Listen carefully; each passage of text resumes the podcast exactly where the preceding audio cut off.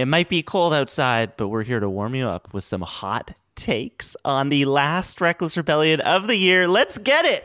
I am a Jedi, like my father before me. Good name! Rebellions are built on hope. You are part of the Rebel Alliance and a traitor. I can bring you in warm, or I can bring you in cold. Never tell me the odds. Well done. You're a rebel now.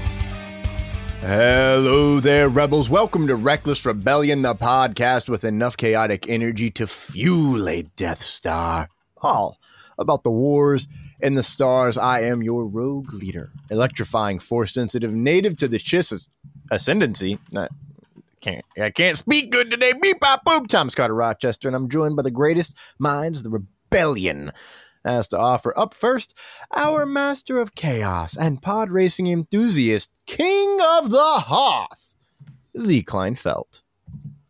Only six days till Rebel Moon Boys. You know what? That somehow Aw. is lower than their Rotten Tomato score. That sucks to be them. Scarif native and Anakin's favorite Padawan, Jack Sunville. Pew pew pew pew. Rebel Moon stinks. I haven't You seen haven't it. seen I, it? sh- You I don't shouldn't know say that. that, but it's You don't know that. The whole atmosphere around this movie and on Twitter with all these Snyder Bros sucks. Ah, they rise. stink. That is Rise. super sexist. Not all of them are bros. Some of them Yeah, are dude. sisses. Even if they're so gals, they're bros. close-minded. I, they're all, uh, when I say Snyder Bros, I don't He's, just mean men. theys, and yays, and she's, and everyone. Yep. We Everyone rise. who- the Snyder cult is thriving. We're That's- just we're look. just wait for the director's cut, Jack. Is all I'll say. Don't judge Shut the the book by fuck its up. cover. Shut the fuck up. This- nothing against anyone personally. I just I don't get it. I love Man of Steel. I actually kind of like Batman versus Superman. Whoa! I didn't know Jack was a closet I- Snyder fan. Oh my Easy, goodness, easy. Jack. e- I think Man of. Steel is. I think Jack might lead the Snyder army. It's May- true. Maybe He's I kinda- am. I heard that. That's- Yeah, I am. Maybe I'm King Pues, they call him inside of the Snyderverse. Uh, on today's show, we are going to purge some ho- horrors, Star Wars hot takes, and dive into a bit of the intergalactic news making headlines across the galaxy. But before all of that, let's check in with the smartest. Execute Order 66% of this podcast. Guys, I haven't seen you in ages. I think Jack, this is the first time I've seen you since the the the arrival. We haven't named it, but when we were in person. We need to name Hotlanta. that. We we need to. Is do we want to do Hotlanta? Maybe something with know. Hotlanta. The Hot Lanting. We need to name that. the day Thomas's hamstring died. the hamstringing, I'm not yes. gonna- look, I'm glad we're out of that moment because watching Thomas, I've never seen someone try. It looked like Thomas was trying to heal himself yeah, when that happened. Yes. like he was directing his energy in his cells to generate breathing out the pain. Yes. I genuinely thought, and I, I we can we're in the past or in the future now, so like we can look back on it fondly and laugh and go ha ha ha. Yeah. Um, in the moment, it was scary because Thomas is old and and he and age, so true, age is a young cruel man. bitch. Um, and for a moment, I was like, oh no, he might have to go to the hospital. But then I also had this thought of, I'm a Canadian. I might see the inside of an American hospital. You don't want to be there, Klein. You'll automatically I'll lose walk, five hundred yeah, I'll walk in and they'll make me pay for something. I'll walk in and go, where do I get the free health care? And they'll laugh me out the room. Go above the 49th parallel. Oh my gosh! That yeah, have been Thomas, it's amazing. been a bit. I haven't been here with y'all in a bit to record a show. Has it been two weeks? I think three weeks. You were here Um, when I wasn't. That's all I know. yeah, yeah. It was just me and Kleino. Did Jack Um, and I do a show together? yeah. We did. It was the one where we talked. We did uh, the hype level, hype check. Oh, yeah. yeah. that was a fun show. That was a good episode. Have things changed since then? I'm more down on the Mandalorian than we already were. Klein, how you doing? Um, Star yeah, Wars guess we're here. overrated? oh, we'll get Is into Rebel hot Moon takes better later. than Star Wars? We'll get into some hot takes later, kids. Oh, sorry, Thomas. Did you ask how I I doing? did ask how you were No. doing. For for those of you at home, please understand that Klein is growing a glorious mustache. It's coming It's in. coming in hot. It's looking It is coming in. beautiful. He's he's looking It is coming in. beautiful. He's he's looking. You know who he looks like? Jack. Look at me. Look at me. Yes, sir. Sorry. Look at him. He's Goose now. he is the Goose now. Talk to me, Dad. Cockadoodle doo. I'm Talk to doing me, Dad. Cock- very well, my friends. Um, things are Oh good. God. Life is great. We are days away from the holiday. I guess we're in the holiday season. We're days away from like We're in the it, Christmas time. Uh, I think last night was the last night of Hanukkah, so Oh, happy Hanukkah. Everyone Happy celebrating. Hanukkah. Shout out Have Richard fun. Nebbins. Yeah, Amen for sure. Um, what else is? I have another. Uh, I'm even more of an uncle. Uh, I had my Woohoo! brother-in-law and my sister-in-law had a beautiful baby boy just a couple of days ago. I'm going to meet him and my one-year-old niece Phoebe hang out uh, over Christmas time. Yeah, I'm doing good, doing well, hanging in there. Six days till Rebel Moon, baby, and then we can get rid of this reckless rebellion bullshit and just be Rebel Moon Rebellion because that's the podcast we need. That's I the thought one. you were going to say Rebel Rebellion. I'm like, I'm kind of yeah, down for that. exactly. Rebel Rebellion. We're so rebellious. I'm rebellious. doing well though. Do we re- Um, rebel against rebellions? Yes. I'm trying to think. There's a- nothing really super crazy new. Yeah, it's a double. Life's just rebellion. Just doing things. I love that. Hey man, that's good. I'm that's trying to take a picture good. of us on my Snapchat. That's very good, Klein. You know, nothing new, nothing bad. But Thomas looked bad. Hang on. at the same time, you could be doing. You know, life. So what I'm hearing, Klein, is life's good, but it could be better. They should. Uh, Yes. I like that, Thomas. Yeah, they should just, Just like Pedro. yeah, and just like Sean Gunn. Shout out to the DC world. Um, let's not. Hey, can I explain something that just happened? I'm trying to take a picture for us on Snapchat. That I like to take pictures of us every now and then just to save because I like Just having so you it in my can memory. document. So your Yeah, feeble doc- I like can remember documenting what we look like. Well, to document when we did stuff because I can't remember anything these days. But so I get a picture and Klein looks spectacular. He smiled. He did a little peace sign. I did the same. But then Thomas looked horrible because he was speaking. So I said that into the mic. Then Klein looks away, and then Thomas does this insanely crazy, awesome, like multitasking thing where he's smiling, pointing at the camera, but also podcasting. And Klein's looking down, and I, I just can't get it right. It's just not happening. I think I'll save the Snapchat for next week No, no. You know or what you? until next With year. a little help from Photoshop, Yeah. you could turn those two pictures into That's one. That's easy. Ah, you just like cut out a square. math are you speaking? Oh, Yeah. Just cut out a square. I'll have to look into Listen, this. that's what I tell contractors all the time. Just cut out this square of concrete. You poured it wrong. Sorry, pal. You're fired. I'll do it for you. None of that is actually true. Literally nothing I just said is true. Were you quoting your favorite U.S. president there when you said you're fired? Absolutely. Vince McMahon. Shout out Vinnie Mac. Uh, you have the same mustache as Vinnie Mac, actually. I don't know who that is. You don't know who Vince McMahon is? yes, you do. What? no, I don't. Yes, The you owner- do. the- Come No, on I now. don't. The former owner of. WWE. Oh, okay, sure. Yes. Google Vince McMahon mustache right now. Wait, isn't he the one with the meme who's like freaking Yes. out and then it progressively gets more freaked out? You know what's crazy? They don't show him. the other side of that, and you would be freaking out just as much. I was a child when that happened on television. Shout out Matt Rimke. Shout Wait. out Richard Nebbins. Shout out Nathan Johnson. He's probably seen it. Shout out Liam Crowley. They all know what I'm talking the about. corner. Meow. But he owned Yep. WWE, Yep. but isn't he wrestling in that Also true. picture?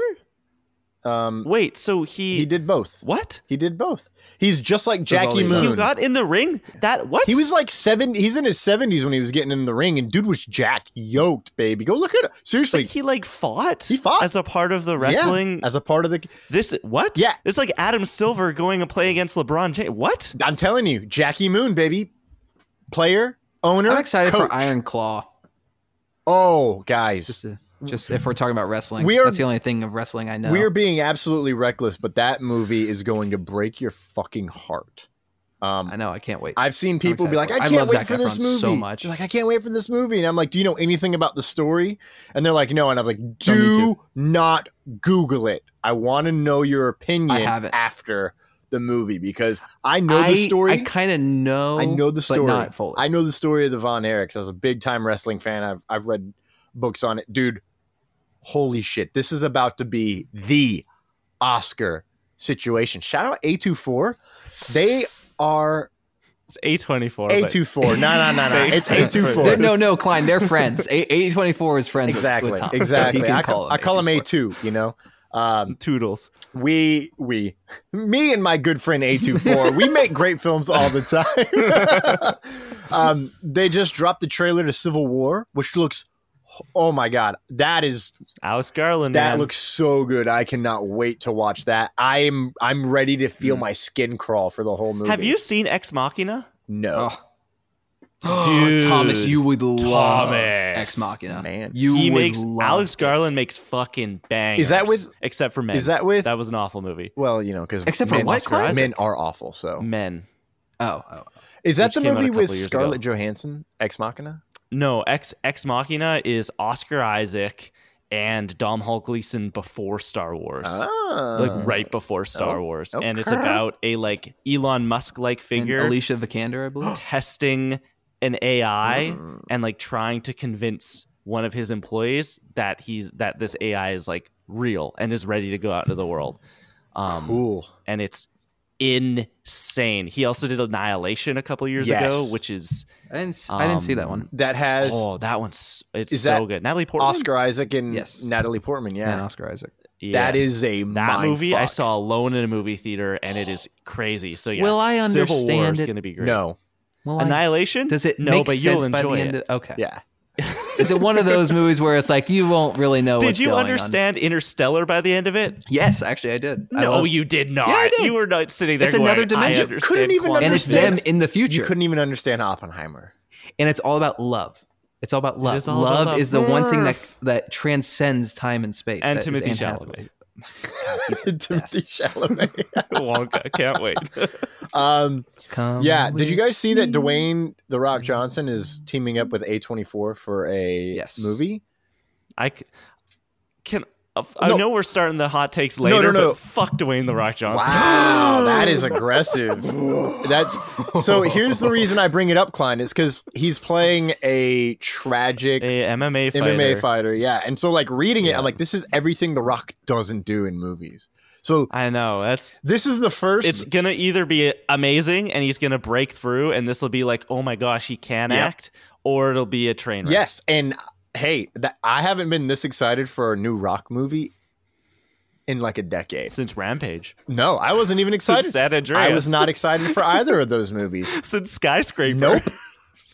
The actually, it's probably I liked Fast him in the Five. Jumanji I think movies. Fast Five. yeah, Jumanji movies are great. Those movies fuck. Those movies are amazing. Um, they were the best video game movie of all time when it first came out, uh, because of how they How in- dare you? because of how they captured the video game life. Um, and then Free Guy happened, and I was like, oh, okay. The rest of them are movies based on video game property. Um, you're shaking your head no, like you've never played Grand Theft Free Guy Auto. sucks. It- I Free guy. Thomas, we had this massive conversation on that Hype Check podcast. I heard. and I just want to bring it up again for the listeners. Like I, when Klein said it sucks, I was like, wait a minute, did I miss something about the No, society as a Guy whole? I was like, I thought everyone loved it, and No. everyone did except Oh Klein. my god! and they say Canadians are nice and forgiving. I would never Yeah. walk out of a movie. Liars. I didn't see Free Guy in theaters, but I watched it at home, and I would have walked out of that. Wow i don't get it. But I, to be fair, Guys, should you, we do some Star Wars? you did say you're not a Ryan Reynolds fan, and I just think that you're crazy. Uh, no, no, no, no, That's no, what no, you no. said. I was there in I my car. think Ryan Reynolds does one thing very well. I'm just, it's a lot of that one thing. See, I felt he was different in Free Guy. He was like, No, he's does. He is Ryan Reynolds in everything. He is Deadpool in every single movie. You want to talk about a good Ryan Reynolds movie? Go watch The Proposal. Like Star Wars podcast. Ah, you're right. that's the, Deadpool three. I didn't want to get too deep year. into it, boys. yep. It's it's cool. We're gonna I'm gonna- Deadpool three is coming out next year. That's the Ryan Reynolds news for everybody. what? Really? That, that's But you want to talk Mhm. news, guys? Sabretooth's in it. Who? Sabretooth? Sabretooth. Listen, no fucking spoilers on my damn show. Do you know I don't go on the internet? What the fuck is this shit?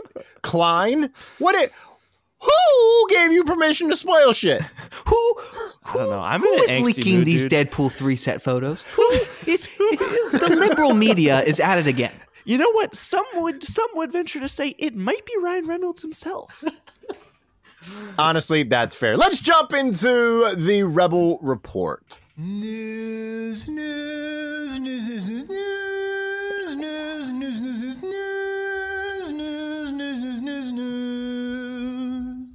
I'm back. I'm doing it. It's the first time I'm doing it in quite some time. Is The Mandalorian season four going to be a movie? Should I do this with my Tucker Carlson impression? Yes. Is The Mandalorian season four going to be a movie? A show? The world may never know. Except now we kind of do.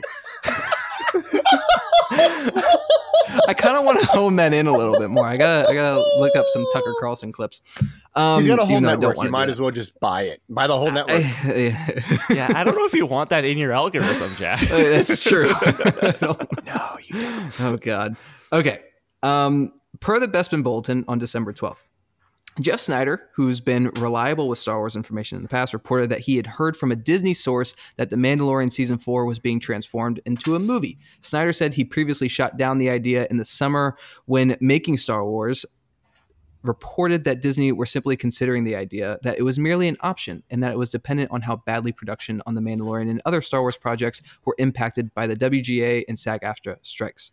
Making Star Wars shared that a singular source of his connect of his connected to the next season, yeah, of his connected to the next season of The Mandalorian informed him that there are no plans for planned plot points of Ahsoka season two to be absorbed into the fourth season of The Mandalorian, amid worries amongst some fans that Ahsoka won't receive a second season, as one has yet to be announced. Making Star Wars shared that he believes Sneider is working on outdated information at this time, and that The Mandalorian season four is not being turned into a movie. Then on the very next day, Bespin Bulletin had an exclusive article come out that said, according to at least two sources, the, Mandalor- the Mandalorian season four is gearing up to start filming sometime in February. It could be very late January, but February seems more realistic from what they've been hearing for a number of weeks. Uh, Bespin Bulletin does not know how long filming is set to last on the fourth season, but if it follows the production of The Mandalorian season three, it'll likely film for six months, meaning it could wrap by August.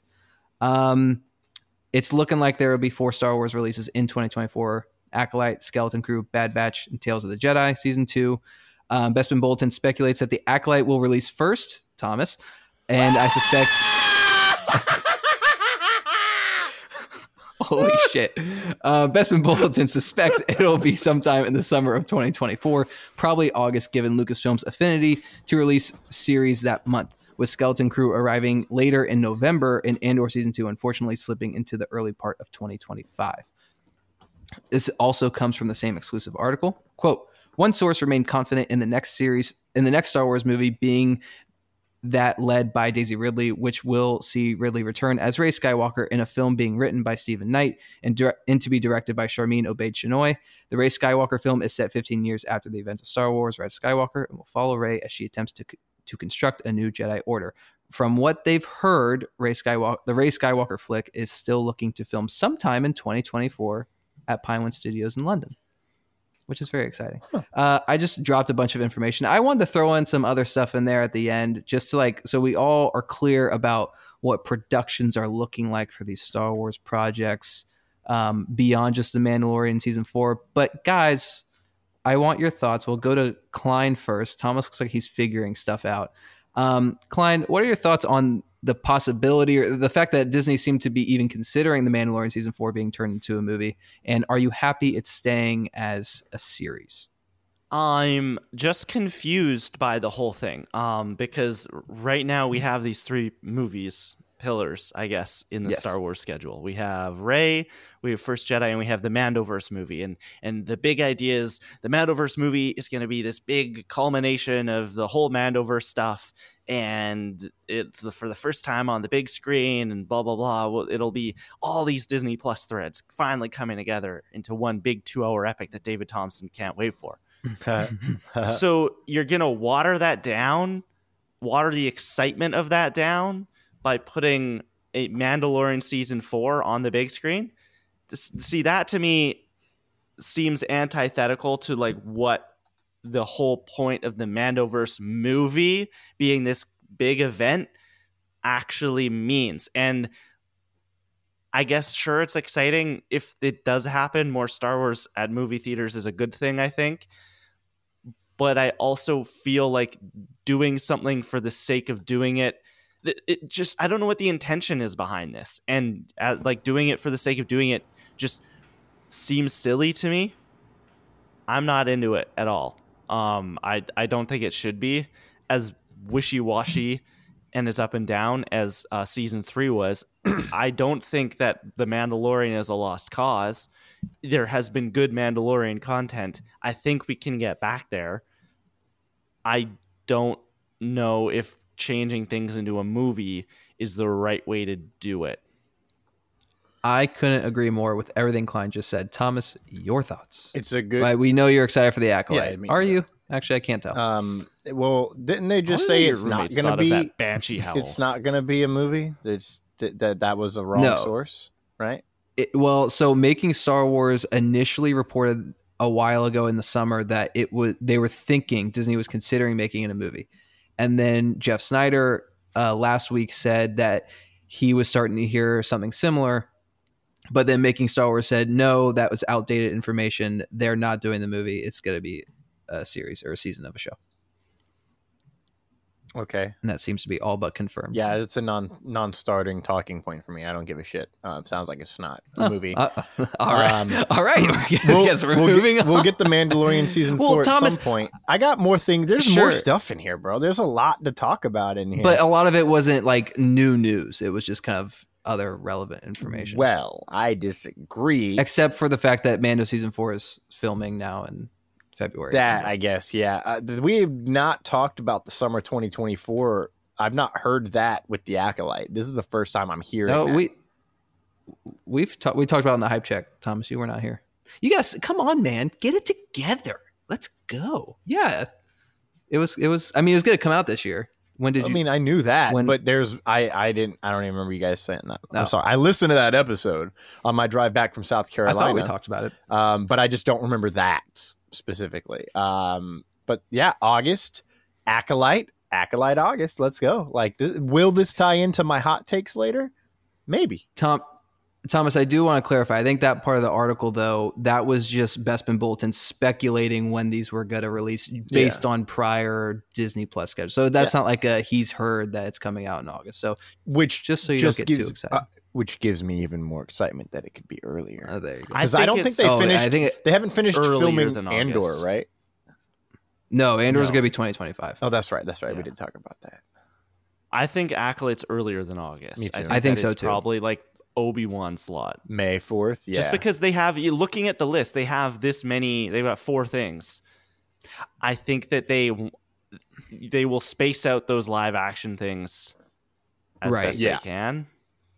So What's interesting like, about this August and then end of the year is weird. it's interesting to me and i mean this has been brought up before but the fact that skeleton crew was supposed to come out Yeah, november or december of this year and and then acolyte was supposed to come out in spring of next year of 2024 but now acolyte's going to be the first one out and skeleton crew looks like it's getting pushed to november klein to answer your question i don't know if anything I don't think anything's They're maybe just going they're on. I just think they're holding it? holding, and maybe it's part of a release strategy of the Mandoverse projects they'll have coming out in 2025 because it's all supposed to be connected in the same universe timeline. So that makes sense. I think that could be it. and not only does that make sense, I think like everything that I've the vibe I've gotten from Skeleton Crew is very much like a a Christmas energy. It gives very homey. This is for families. Like watch this when you're at home. Something to get everyone excited for. Um, so I think I think that kind of leans into uh, Skeleton Crew being a, you know, what is it, qu- fourth quarter of next year. Mm-hmm. Q4, as the corporate world likes to say. Oh, you and you and quarter you and Q four, you're best friends, just like me and A 24 Look at us, huh? Who'd have thought? uh, not me, not me at all. Um, moving on, we have some character names for Skeleton Crew uh, that have been revealed by Making Star Wars, uh, but I pulled this information from Bespin Bulletin. Uh, the first character name we have here is Neil, which is the Ortolan child, the Max Rebo kid, played by Robert Timothy Smith. Uh, then we have Wim, uh, who is the lead child actor in the series and is the character who's most seeking adventure, Get It, Wim, Whimsical, um, KB, which is one of the female child actors, and then SM33, which is a droid that looks similar to K2SO. I just wanted to throw this in here because thought people might be interested. Nothing really to talk about unless you guys have anything. Max I like that one of Klein? them's just Neil. I mean, it's spelled different. yeah, Neil. It's yeah, it's just it's one of those like when you're watching an anime, everyone's got cool names, and then there's just like Steve. You're like, oh, he's Steve. hey, Steve. Yeah, I, What was the true. show? There was a Star Wars series that had like a it was like a Fred with two D's or something. Andor. Oh, oh, Andor, Andor, had yeah. something like that. Yeah. really? Yeah, I think it was Fred. Yeah, it was I don't think um it was what's her name? The one who we s- when, when we were talking Bix. about we got finally butt stuff in Star Wars because we saw someone Oh, take their pants. off. no, it's off. Tim, It was Tim. I Tim, think it was with two two M's. M's. Yes, it was his, her boyfriend. we got, the fact that the butt stuff reminded me of Tim. Concerning. Yeah, it is. It's just so He funny that like Tim's butt. um you wouldn't know that his name was any different unless you had like subtitles. Subtitles. Oh, yeah, Like, right. you- it's just Tim. Oh my god, what a Uh, show! Just to clarify, if if you haven't seen Andor, there is not butt stuff. just just You so see everybody a knows. butt. You, You, see your first Star you- Wars booty. is it the first? Yeah, that was why we were talking about it. Does, does does an alien booty count? Because I think Return of the Jedi would have something to say about that. no, only the original theatrical cut, which I would call the director's cut of Return of the Jedi. Sir, don't No, the director's director's cut is the new version. no, the no, the no, theatrical's OG, No, man. no, No, no, no, no, no. I disagree. I think the original intent is very clear in the original trilogy, uh, in the theatrical. Jo- cut. George was going through some stuff. Yeah, a divorce. he was getting turned on by Twi'leks, and he then turned in a whole generation getting turned on by Twi'leks. Shout out Greenskin. That's headcanon. Um, moving on to the next It's story. not canon. it's that's legends. Um, my favorite story of the week, my favorite topic to discuss. Adam Driver is back talking about Star Wars on the Rich Eisen show, specifically about the character arc of one Kylo Ren. Adam Driver said, "quote I had an overall arc that in my okay, this was definitely bad writing on Variety's part. I'm going to change this. I had an overall arc in mind that J.J. Abrams wanted to do. His idea was that Kylo's journey was the opposite of Vader, where Vader starts the most confident and the most committed to the dark side, and then by the last movie, he's the most vulnerable and weak. He wanted to start with the opposite. JJ, that is. This character was the most confused and vulnerable, and by the end of the three movies, he would be the most committed to the dark side. I tried to keep that arc in mind, regardless if that wound up not being the journey anyway, because it changed while shooting, but I was still focused on that. Driver said Rian Johnson took Kylo Ren's original arc in a different direction with The Last Jedi, although it still tracked with the character. That wasn't the case with The Rise of Skywalker. He said, quote, the last one, it changed into being, you know, about them and the dyad and things like that, Driver said, and evolving into Ben Solo. That was never a part of it. He was Ben Solo from the beginning, but there was never a version where we'd see Ben Solo when I first signed up for it. I want to speak first on this one because I think it's very interesting that he he notes that Rian Johnson took a different direction with the Last Jedi, which he did. I think JJ's treatment for Episode Eight was the fact that okay, Kylo Ren killed Han Solo. He's fully committed now. He needs to finish his training, as Snoke says in Force Awakens, but he that is his direction. And Rian subverted everyone's expectations, including my own. I was so excited to see full on dark side Kylo Ren. Here we go. He's so into it. And no, he like it just made him even more conflicted, even more broken and shattered and confused about his place and everything. And I thought that was so smart. I thought it was so interesting, as we've talked about in previous episodes of this podcast. Um, but he, you still could have taken what you had in the Last Jedi, where Rian took a little bit of a different direction. But the end of that, he still is left. He's still well. Rey doesn't take his hand, but you know he he gives her the option. He's like, no, I'm still committed to the dark side. Let's rule together. She says no, and he is supreme leader himself.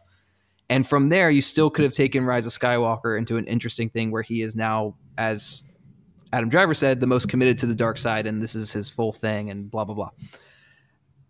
But that that did not happen. uh, and I think a big reason that didn't happen is because of Disney and everyone's reactions, and in my opinion, overreactions to The Last Jedi. Guys, do you have any thoughts here about Driver's comments? I'm just happy he's talking Star Wars again. He doesn't seem to have any animosity towards it. He seemed, you know, kind of at peace with the whole thing. I want him back in Star Wars, whether it be Kylo Ren or something else, because he's might be the best working actor right now. I absolutely love that he's talking Star Wars. And I don't want to be like that guy, but duh. Like everything he says, duh. It was very obvious that the arc was taken in a different way. But in my opinion, with you, Jack, he's like, oh, he him killing Snoke is the most dark side thing. Like, oh, I killed my master, right?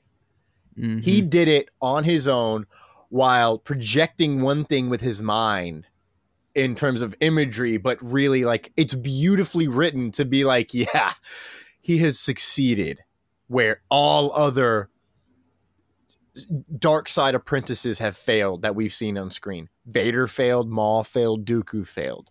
The only one that succeeded happened off screen, Palpatine. So, like, I think from that point forward, and because it's literally he kills his dad and it's the next fucking day that he's like continuing this on. Like, it's not just like, yeah, I killed my dad. You know, it's gonna take anybody a little bit of time, but by the end of it, he's like, yeah, I'm the dark side. Like, I'm going to do it. I'm going to tear this down. I'm going to do what I need to do. And that's where I fall into the Rise of Skywalker and just go, eh, it's a movie. It's it's in the bottom tier of all of Star Wars for me because I just I just think unfortunately the way that the um the way that the production went, the development of it, uh, I used to blame J.J. Abrams. Hand up, I fucked up. I was wrong. I'm sorry, JJ. It's not you. It was a movie by committee. They tried to take the Marvel approach without any true, uh, like what? Como se dice? Practice of doing that. I mean, they they got Rogue One right. Then they did Solo. Then they did The Rise of Skywalker. And and Rogue One isn't even so much a movie by committee as it's like they shot it, then they brought someone in at the near the end to finish, and then also when they did rewrites, they brought in you know it was Tony Gilroy.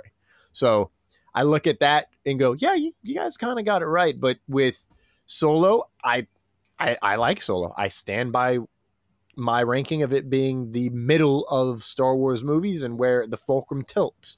Because the rest of them, I don't have as much fun as I do with Star Wars, and I think there's a lot more negative things about the movies below it, in my opinion, to say than Solo for me. Opinion based, of course, subjective, but when it comes to Adam Driver, uh, Kylo Ren's arc, like personally, I wish we'd have gotten that. Like every time I hear something about the sequel trilogy, I go, I wish we'd have gotten that instead.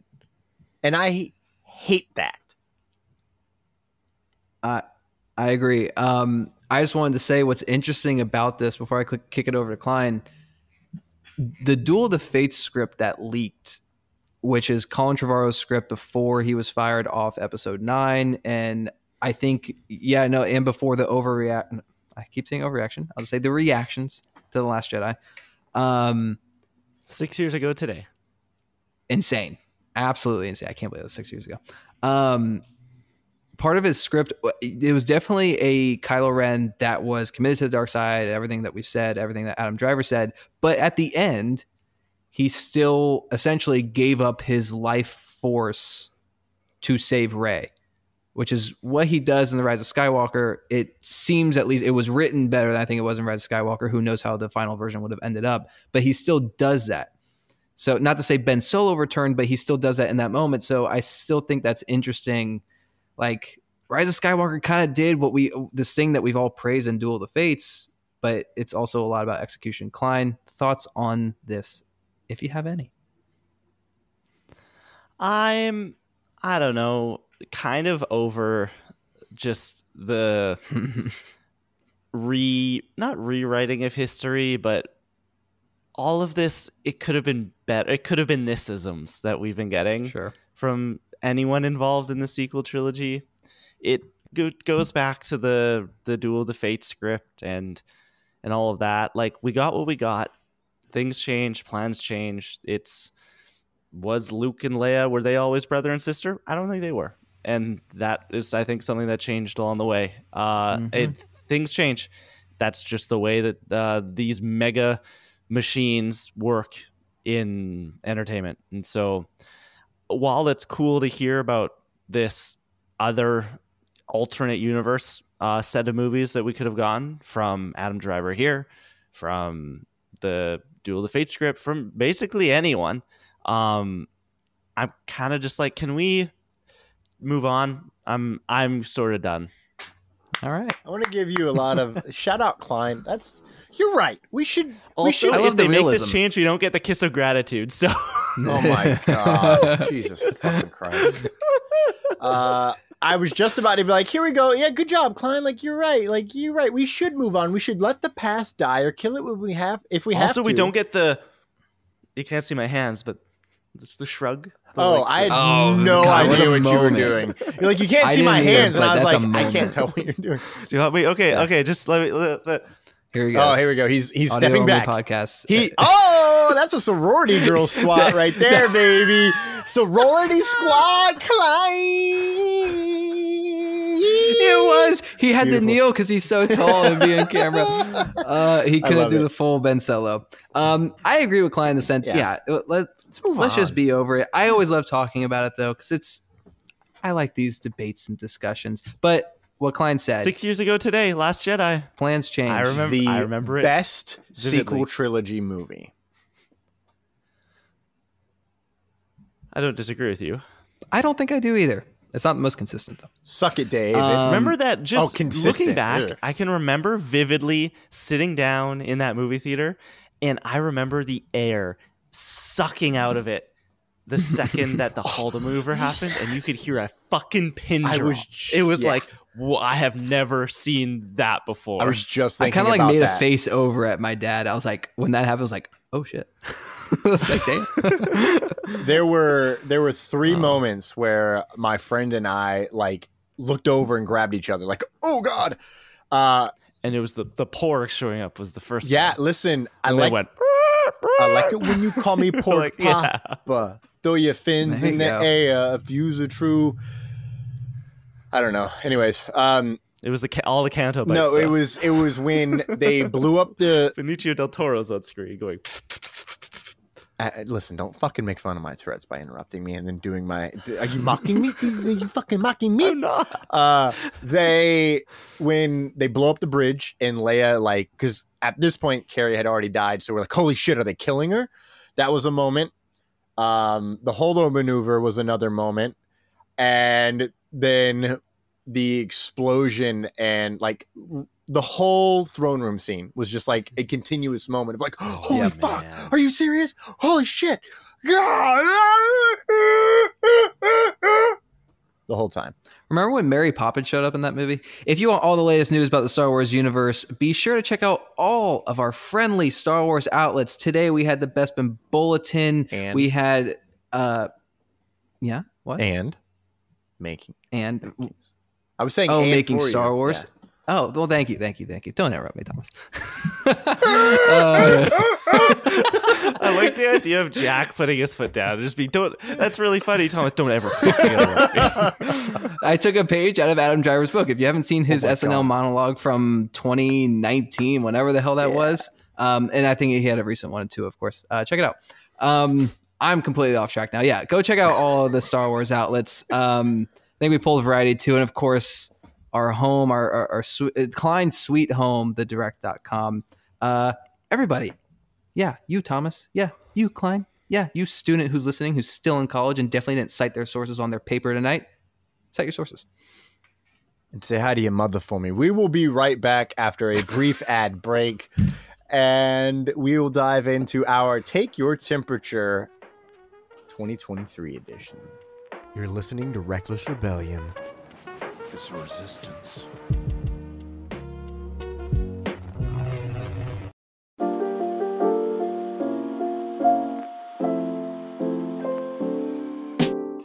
I'm Ethan Simi. And I'm Ben Lawhorn. And we are the hosts of 24 Minutes of A24, a podcast about the movie and television library of A24. This place rules, so come join us in the green room every single Friday as we review both past A24 projects and the latest talks of the A24 town. We've even heard of some people entering a state of euphoria while listening to us. So come on, come on with us as we talk about both the uncut gems and the A24 projects that are everything everywhere all at once. It's a guaranteed good time, even if we usually run longer than 24 minutes, which is basically every single time. We try our hardest to take some funny pages out of our podcasting book and A24 knowledge and live the high life here on the pod. So whether you're joining us in Midsommar or you've been listening to us all throughout your past lives, we can't wait for you to join us every week. Be sure to tune in every Friday on Spotify, Apple Podcasts, anywhere else podcasts are, and even YouTube to join in on the A24 fun. 11 A24 project references, man. We did it. And I think this might be the first time the pod has ever been under 24 minutes. We did it, Ben. We did it. Wow.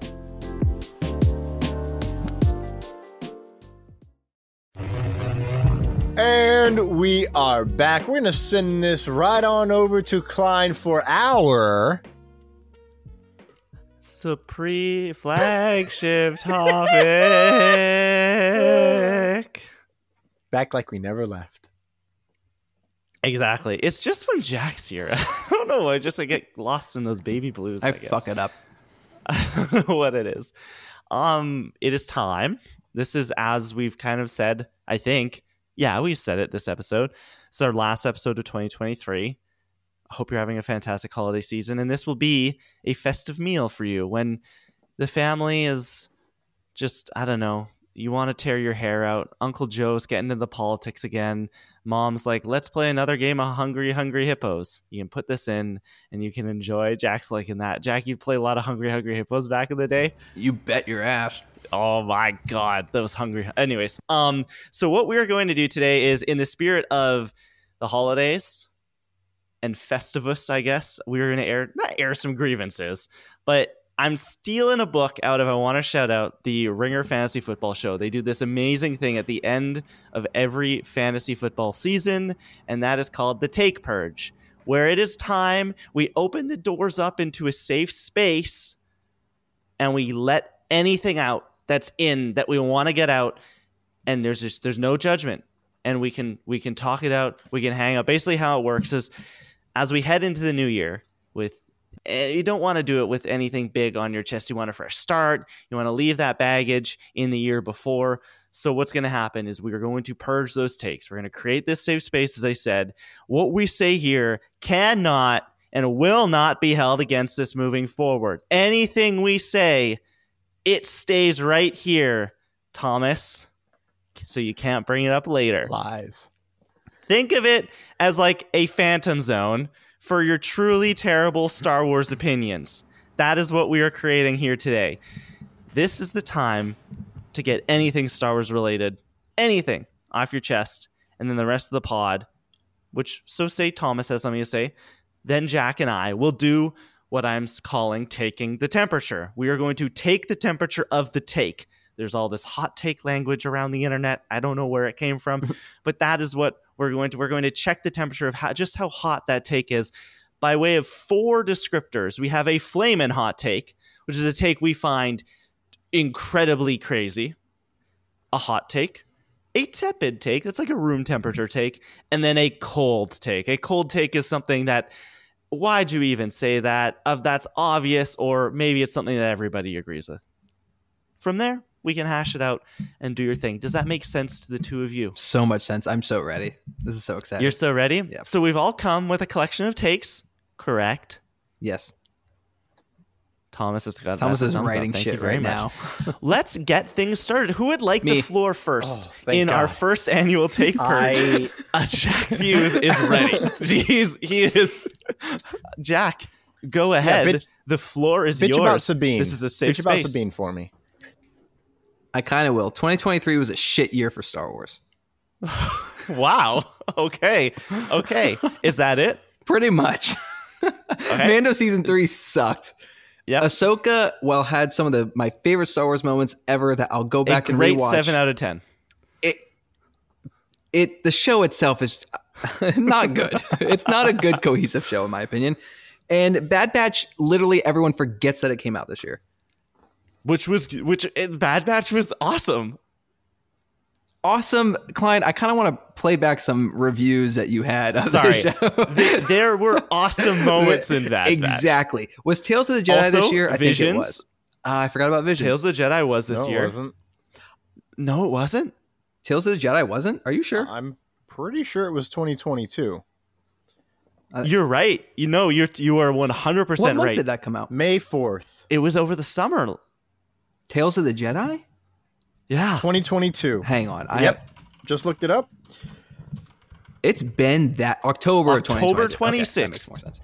Um, 2022. okay, so yeah. that- so yes, we Jedi Survivor. Then we did have throw visions. one in there. I don't even know what that is. Um, and I- The game. I know what it is, Clyde. I'm having a moment. This is my take. The re- the biggest reason though why I'm so down this year is because as a Star Wars fan, I'm literally at a point where I'm like, I really don't care. Like I'm ex- I'm pumped for the acolyte. When Andor Wow. comes out, I will be there day one. Like I'm I'm pumped for a few shows. I got these movies, but like like just right now, and it's easy to say this. There's no shows coming out, and we don't know when the next one will come out. But like I'm just at a point now where I'm like, yeah, okay. Like it, they they undid so much goodwill that they had built up from 2019 when Mando released to forgetting the timeline. 2020 Mando season two, Book of Boba Fett had some of the best Star Wars ever. Maybe count that. I don't know.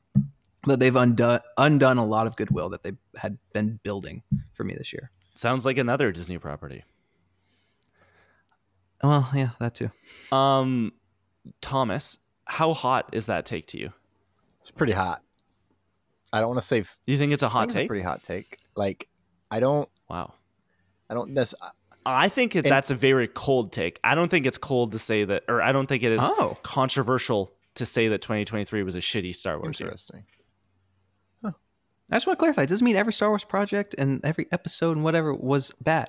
No, I'm Just as a I Star think Wars fan, if you are a Star Wars fan, you are leaving 2023 in a ah 2023 did not deliver on the No. um on the potential that it had. And- coming Yeah, into 2023, eh, there were some locks. Right. Mando's coming back off of a hot season 2 and Book of Boba Fett appearances. We had uh Ahsoka was going to be the Rebels season 6 we've always wanted.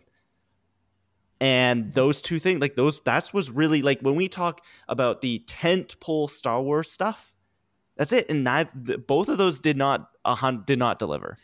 in 2022, I would have felt the same way if it wasn't for Andor. Andor saved Yeah. 2022 for me For as a sure. Star Wars fan, and that's why coming out of 2022, I was pumped. I'm like, all right, we got Andor, Ahsoka's coming, Mando's coming, just as you said, Klein, and I'm just like, oh, yes, Thomas, what else came out in 2022? Obi Wan. And um, Book of Boba Fett also it didn't premiere in 22, but Right, it had but most it- of its episodes in Gotcha, 22. gotcha, so. gotcha. I I would agree with the 2022 thing, uh, especially because like I love three episodes of Obi Wan, like the whole episode. I love Yep. three whole episodes. I don't care about one whole episode of Obi Wan, and then there's some good character building in there that's enjoyable to watch at times. Um, Book of Boba Fett. I love the first four as a Boba Fett story, and then the other three are just Mandalorians. It's it's the Civil War of Mandalorian. You know, it's it's Vin, it's Mando season two point five. Um, the reason you know I, I'm going to go next now. The reason I said it's a hot take is because you're not in where you need to be. Like you're not you're not playing around in the the universe that matters the most, and that's the High Republic, bitches. 2023 created what I'm going to stand by and say is the greatest Star Welcome Wars Book Corner. era of our generation. It's better than the sequels. It's better than The Mandalorian. The High Republic. Is it uh, better than the prequels? That's not a high bar. That's, I'm sorry, the Mandalorian is not. It's not a high bar to be better than the Mandalorian. fastest No, not after this year, 18. Thomas. so you're saying that you you know okay all right fine then then what you're saying is this is a cold take and you motherfuckers agree and you're going to read a book now yes. Cold, Uh, no, I'm not going to read Ah, it, but I, think you were a cold gonna- take. I knew I was gonna get you. You well, you did it. You didn't really entice me to read it. I thought you were about to say of all time, Actually, and no, I would have been like, I, I "Holy don't think shit!" To be- to be I think completely that that's honest a hot take because oh, I think it's a hot take because. Or no, it'd be a cold take. I'm just trying to like deduce in my head. It's math, I don't Klein. think I. I think it's really silly what you just said. Really? well, well, Thomas, I was about to be blown away. I thought you were about to say the best of all time for Star Wars eras. here's the Um, thing, If you'd said best of all time, that's a hot. Yeah, Klein, I would have said that's a hot take. I'll I'll up it because it's my favorite. Don't era. do it for the show. No. don't don't do It's it for my the show. favorite No. era of if Star you truly believe It is my favorite Okay, era of Star Wars. place. So like, But I Thomas, wanted to reel it full back stop. to be full stop. Yeah, my favorite era on the timeline. Easy, easy. But Thomas, not even I- close. correct me if I'm wrong. No. Thomas, correct me if I am wrong. I will not correct you if you're wrong. I'll let you be wrong. Did you did you say that uh, your initial statement was that it is the best era of our generation, or did you say it was my favorite era of our generation? I said it was the best era of our generation. Do you think the High Republic era is the best era of Star Wars? Not your favorite. Do you think it is the best? That is what I'm curious about. If if your take is that it's your favorite, I still think that quantitatively better than any other era of Star Wars. now Thomas, if your t- if your take here is that it's your favorite, I think that is a tepid take. Yeah, yeah, that, I mean- is where I'm landing on this. If it is you think it is the best, I will say that is flaming hot, flaming That hot is Cheeto. flaming fucking hot. that is surface. but don't do it for the sun. Hold show. Don't No, do it for the show. and- Be real. So I just want to clarify in our timeline Yes, or on the Star Wars timeline, because there Star are Wars- two different things, technically speaking. What do you Everything mean? that we've seen in canon. Okay, yeah. in terms it's, of it's better. It it has it lives in my You're bra- fucking it lives in my Wow. brain so much harder. It, my brain is filled with more High Republic knowledge than live action knowledge at this point. I'm just like, I'll see somebody say something, and I'm like, I didn't know that things were good based on how many keywords you can keep in your brain. I was totally unaware of that. Listen, No, I, I are- get what he's yeah. saying though. It, it's sticking with him. It's It's it's, like- make it's yeah. thought provoking. It's making him if think. that's the like case, I've got a franchise for you. It's called Rebel Fucking Oh Moon, my, my god! friend. You know it's got to be Get good, here. Klein. It's got to be good. Ah, get out of here, with your fucking mustache. I don't doubt the I don't doubt the High Republic is good. I, I will say that. Yeah. that it is better than anything else in the universe. Any is, era. Let's. Let, he's not saying that the in the projects themselves are like better than Empire Returns. He's just saying the era itself in terms of the but you overall get those projects as storytelling. part of that era. It is, but but I don't take this take as he's saying that one of the High Republic books is better than Empire and or or Rogue One, And not like, to say that none that of isn't yeah. the case, Thomas. I don't want to speak for you, but Oh, there are some. it- it's are just like the yeah. general era of like oh like i like so much rich lore like i take it as more something along those lines in the storytelling Yeah. but like there are genres in I the books crazy. that you don't get in I still think movies crazy because take. all the movies are just everybody hates solo That's because it's kind of fun but there's not a single horror live action thing at all there's horror moments but there are books at a I didn't know you needed a horror movie to be a good thing. I need a Darth Vader horror show, and I stand by that. I stand alone on a hill screeching about Darth Vader killing I don't know why I everybody. I need it. again And I get that in the High Republic. I get that in the High Republic. I get uh, Jedi getting their life force sucked out of them, not just giving it to people like Kylo Ben Ren Solo for a kiss of gratitude. I mean, they are being tortured, filmed, and broadcast to the entire fucking High Republic. I hate horror. And I'm like, that shit, that shit right there is the start of why everybody kind of hates the good, Jedi apparently. and why no one is worried It can about be, the Klein. Jedi. I I know it can be, but I didn't know it was Well- definitively what makes it. good. well no i don't i think it's just a point that he's making i understand the idea that like the diversity of storytelling Yeah. in the era yeah, the characters can might be can better. make it better in your opinion the characters might be Yeah. better. okay thomas you, you- let's just I'm let's, being let's- dead let's kind of serious. I'm trying to help you Did you here. say cheese and rice? to the I love it. audience. Yeah, sure. Um, I want some taco cheese and rice. Um, Reason for the season. do we have anything else to say about this? I think it's a flaming hot No, take. I c- I'm I need to plug this hole and just leave it here. I, I do want to say, Thomas, one more I thing. think that I thought we were doing like future stuff, so all of my original takes were about the future. Um, so I think that's I think you can play Oh, that can card. be Yeah, it can be anything. I have a ton about the future. Oh, that's fantastic. I Yeah, feel that's better where my mind went to anything you want to air, right? Anything that you want to get off. All right, your are you guys do ready? have one, this is this is this I've got- might be one Oh, of my. Tom- I, I mean, it's, it's an to- addendum to this because I didn't know we could do that. Okay. this right. podcast, Kleinfelt, Jack Pues, even David Thompson will be lo- in love with the High Republic era after the Acolyte and begging for more of it. And I think you fuckers might read a book. I don't think. I think. I think no. I think that's like I think that is a ice fucking cold. You're gonna read. I agree. You are gonna read a book. I think it's obvious. Well, well, he, he no, I'm that not was gonna the end a of my take, But I will. I will watch. Well, that's a prediction. yeah. Um, What's the and it- fucking I think that that is. I think that that is cold as ice because the High Republic has seemed fascinating to me the whole time. It's I, I will not deny that it is incredibly interesting. I'm just not. I'm. I cannot bring myself to read the book, or a book, or any. yeah, I don't read books. you just read the Um, Percy I read a Jackson lot of Lightning nonfiction. Thief, right? Yeah, Klein but did. that I did read that. Um, So you know I- how to But he's read. read it. But okay, been- You've but he's lied read to it me. There may have been some financial incentive. to I'll that. pay you I to read did- these okay, books. I love. I'll say something to you, Thomas. I love reading.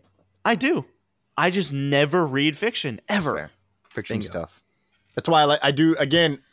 I read a lot of Audio nonfiction. book. Right now, me. I'm reading a book about the 1990s Knicks, and it's great. I love I it. love me autobiographies though. Like that's my favorite genre. Easy. I think that's a cold take, Thomas. I think it's cold Or as well. Jack. Okay. Is it my I turn? like. By the way, I I, I, want to clarify. Like I've said on the show many times, the Acolyte is one of my most anticipated Star Wars projects. the Acolyte Like, is my most anticipated Star Wars. He's Yeah. finally TV show. come around. Yeah, definitely my t- definitely TV show. Like it. What do you mean? It's not even close. Who? Him or me? I felt this way always. Okay. We've I- both look- been No, you excited guys. about No, this no, no. show You the whole guys. You No, guys were saying wait. Andor was your number one. Andor season two was like your top, and then now you're saying the Andor- acolyte. Okay, Andor season two is okay. Uh, hang that's, on, That's time why I out. say the finally. Klein, yes, I had three. I believe on that hype check, I had three uh, projects that But all had Acolyte five out of five right in terms there. of my hype. It was Acolyte, it was Andor season two, and it was James Mangold's Star Wars movie. yeah.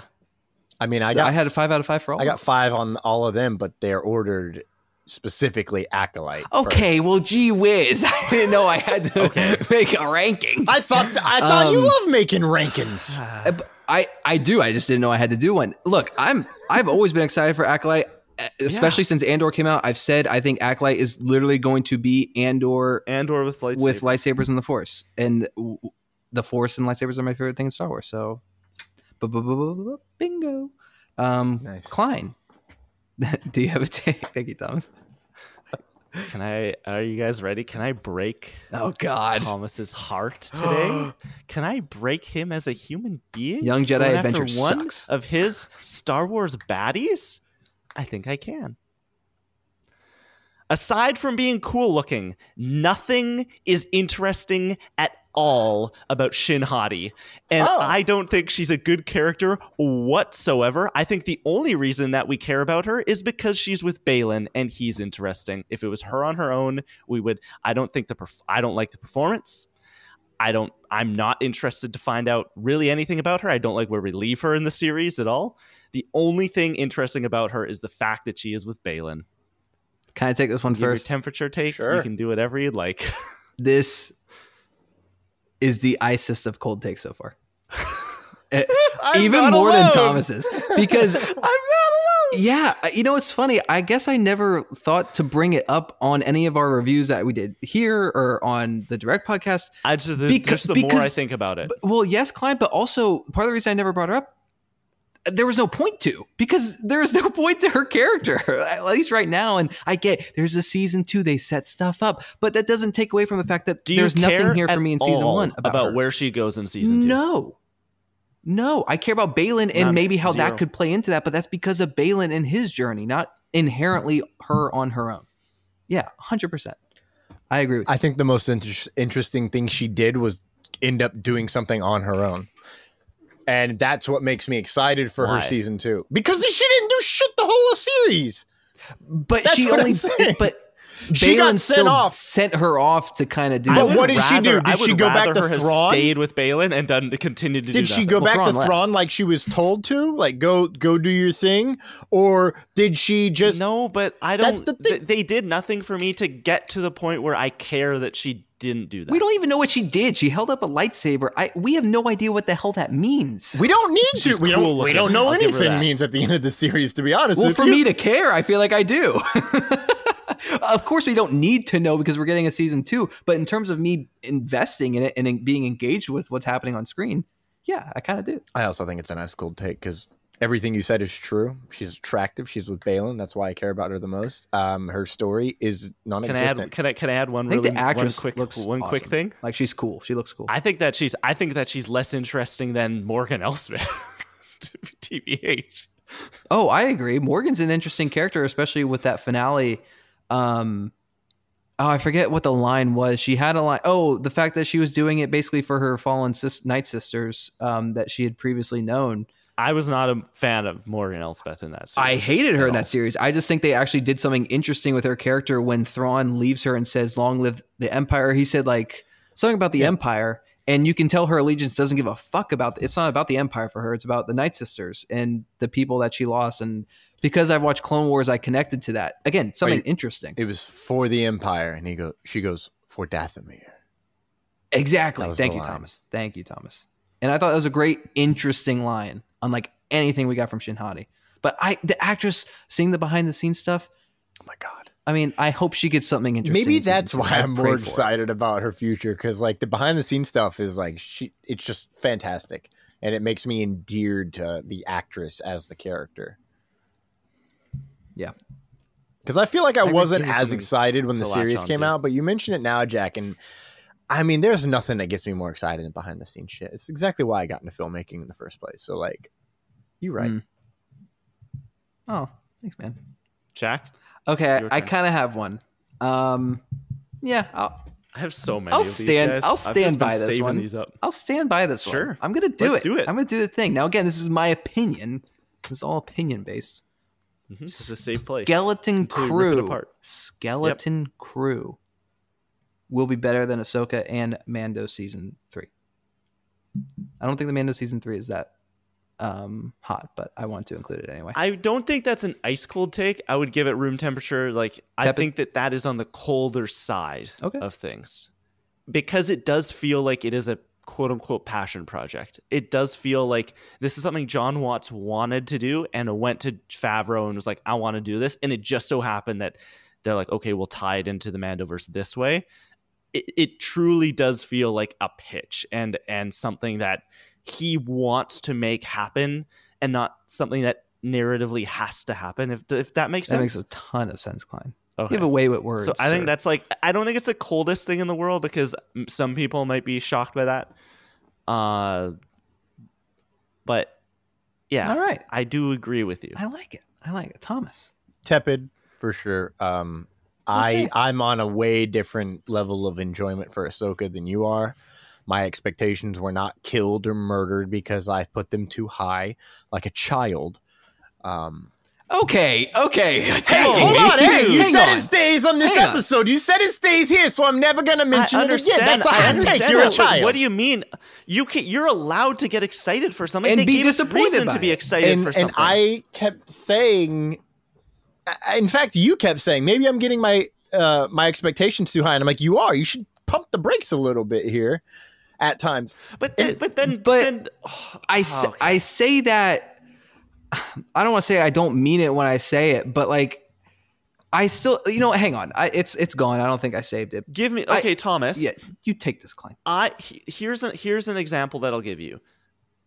Across the Spider Verse, expectations so incredibly high for that, and I was excited, and I got more and more excited, and build it up, build it up, build up, and it smashed every single one of those. I think that things can like you can get excited for things, and it is on the artist side to make something that isn't here's here's what I would say is that I wouldn't say the show was disappointing because it didn't meet my expectations in that I was like expecting these specific things to happen and they didn't happen. I just things that think the things that did that did happen weren't interesting. thank you Klein And I and I guess, but Klein, also to your Across the Spider Verse point, if it was bad, if Across the Spider Verse was bad, you're allowed to be disappointed because you were. I mean, Yeah. after Into the Spider Verse, like, and that's what I'm saying. Like Thomas, I put this in our Snapchat uh, group chat, the Reckless Rebellion one, and I was like, look, it, it, I mean, it's basically what Klein said. Having expectations for certain things and being mad that they didn't take your creative choice as if Lucasfilm is listening to you and thinks that you're the smartest human being on earth. There are definitely people out there like that. And I, I get where you're coming from on this. But also, I just think the Ahsoka show had so much potential. If we're talking like capacity, if it was on a meter, it was sky high in terms of everything we've gotten with Clone Wars, because Dave Filoni was part of that. Everything we've got with Rebels, because that is his show. And I think it's one of the best Star Wars projects of all time. And I think the quality level capacity and the things they could, could have done, like it was so high. And then the things they chose to do, I'm not mad that they didn't take my ideas and put them in there. It's that I just don't think what they did was that good. That's all. Where what's better? What's more good, Ahsoka or Mando season three, for you? Ahsoka. Ahsoka. Ahsoka, by far. Because the way you talk about three. Ahsoka, Ahsoka's see still the way you talk about Ahsoka is so much more harsh than the way you talk about Mando season three. So it makes me feel I think that Well- should I think that should tell you how poorly we think of Mando season three because Right. Mando season three was worse than Ahsoka, not because the decisions they I mean the decisions they made were uninteresting and I did not like it, but they were forgettable. Yeah. I at least remember what happened in Ahsoka. Ahsoka is a as I said, it is a great seven point. It's still good. It is good. It's just not great, and it could have been great. Yeah. Mando season three is not good. and and I do want to say, um, both shows have gone down in, in the way I view them. My opinion on them have uh, it definitely decreased since they came out. And Ahsoka just so happens to be the one that came out most recently, so that's the thing we've talked about more as a as a podcast. I think we talked about Ahsoka more because we were all just so pumped for it. So I think that's why I. It, but it's what Klein said. Like I, Mando season three the more I think about it, it's hot garbage. But yeah, I was more let down by Ahsoka because I was expecting more from it. Like I, I, I was, I anticipated it more. Because we've gotten more before. exactly, and it was based off of source material and Rebels. That again, it's my third favorite Star Wars project behind Return of the Jedi and Empire Strikes Back. So say that one more time. Star Wars Rebels is my third favorite Star Wars project behind Return of the Jedi and Empire Strikes Back. Okay, just wanted to And then be like Andor Rogue One is next. taste. You love to see it. Um, you want to talk about disappointment, boys? Let me tell you what you're going to Oh, be boy. disappointed in next. Oh, Andor season two Bad. is going to disappoint you. Don't Andor do it. season two is going to be a disappointment to fans because season one they had no expectations, and then it came out had and it rose their expectations, and now it's like, well, they obviously are going to meet it, but are they? I have a feeling that the way that the narrative is going to flow I think they are. because Klein can't even get through the first timeline of House of the Dragon, right? and, and that was a harsh I've- I'll you time know, jump. Season one. That No. was a harsh time jump at times. But with Andor season one, we all know it's the same year, so we don't really keep track of time. But as we find out, it's like a year passes throughout it. I have a feeling that people are going to really grind against the three episode arc in season two, each uh, each one being a year, because it, I feel like there's going to be not a straight through line. Do we know each one is being a year? Yes. Or do Yes. we know that there's just a gap No, yes. between them? So each Oh, arc fair. takes we place don't over a whole year. per- Well, no, I think, I think they said mentioned that, that. each one is I a do year. believe I they think they mentioned said it. straight up it's a year. because he originally So- had five seasons planned and each one was a year and so now it's like well i condensed it down to you know the final season can just be five years or four years span and Can I take this one first in terms? Oh, Yeah, sorry. yeah, yeah, yeah, you're ready I was going to say in terms of temperature, I think it's a hot take because I have absolute. I agree with what you're saying. Expectations are actually there now, but then again, Thomas, you have to remember, I was one of the few people who had expectations for Andor. Now, of course, they're nothing near what Andor season two is, but I was the one who said that I thought it was going to be up to the quality level of Rogue One or just around there. So and it was better. it, you could make the argument it was better. Yes, it was And also, I have absolute full faith in Tony Gilroy.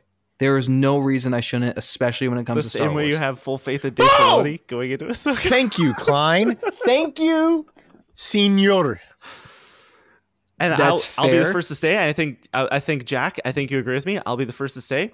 I also have full faith in Tony Gilroy, exactly the same way as I had full faith in Dave Filoni. Here's the difference for me, though, because you bring up a very, very good point. Tony Gilroy and Dave Filoni. I trust? Dave Filoni with Star Wars. I trust Tony trust Gilroy Tony as Gilroy a with filmmaker with art. yes, like in something. I, I don't know how much I trust Tony Gilroy with my firstborn child. I don't know. yeah.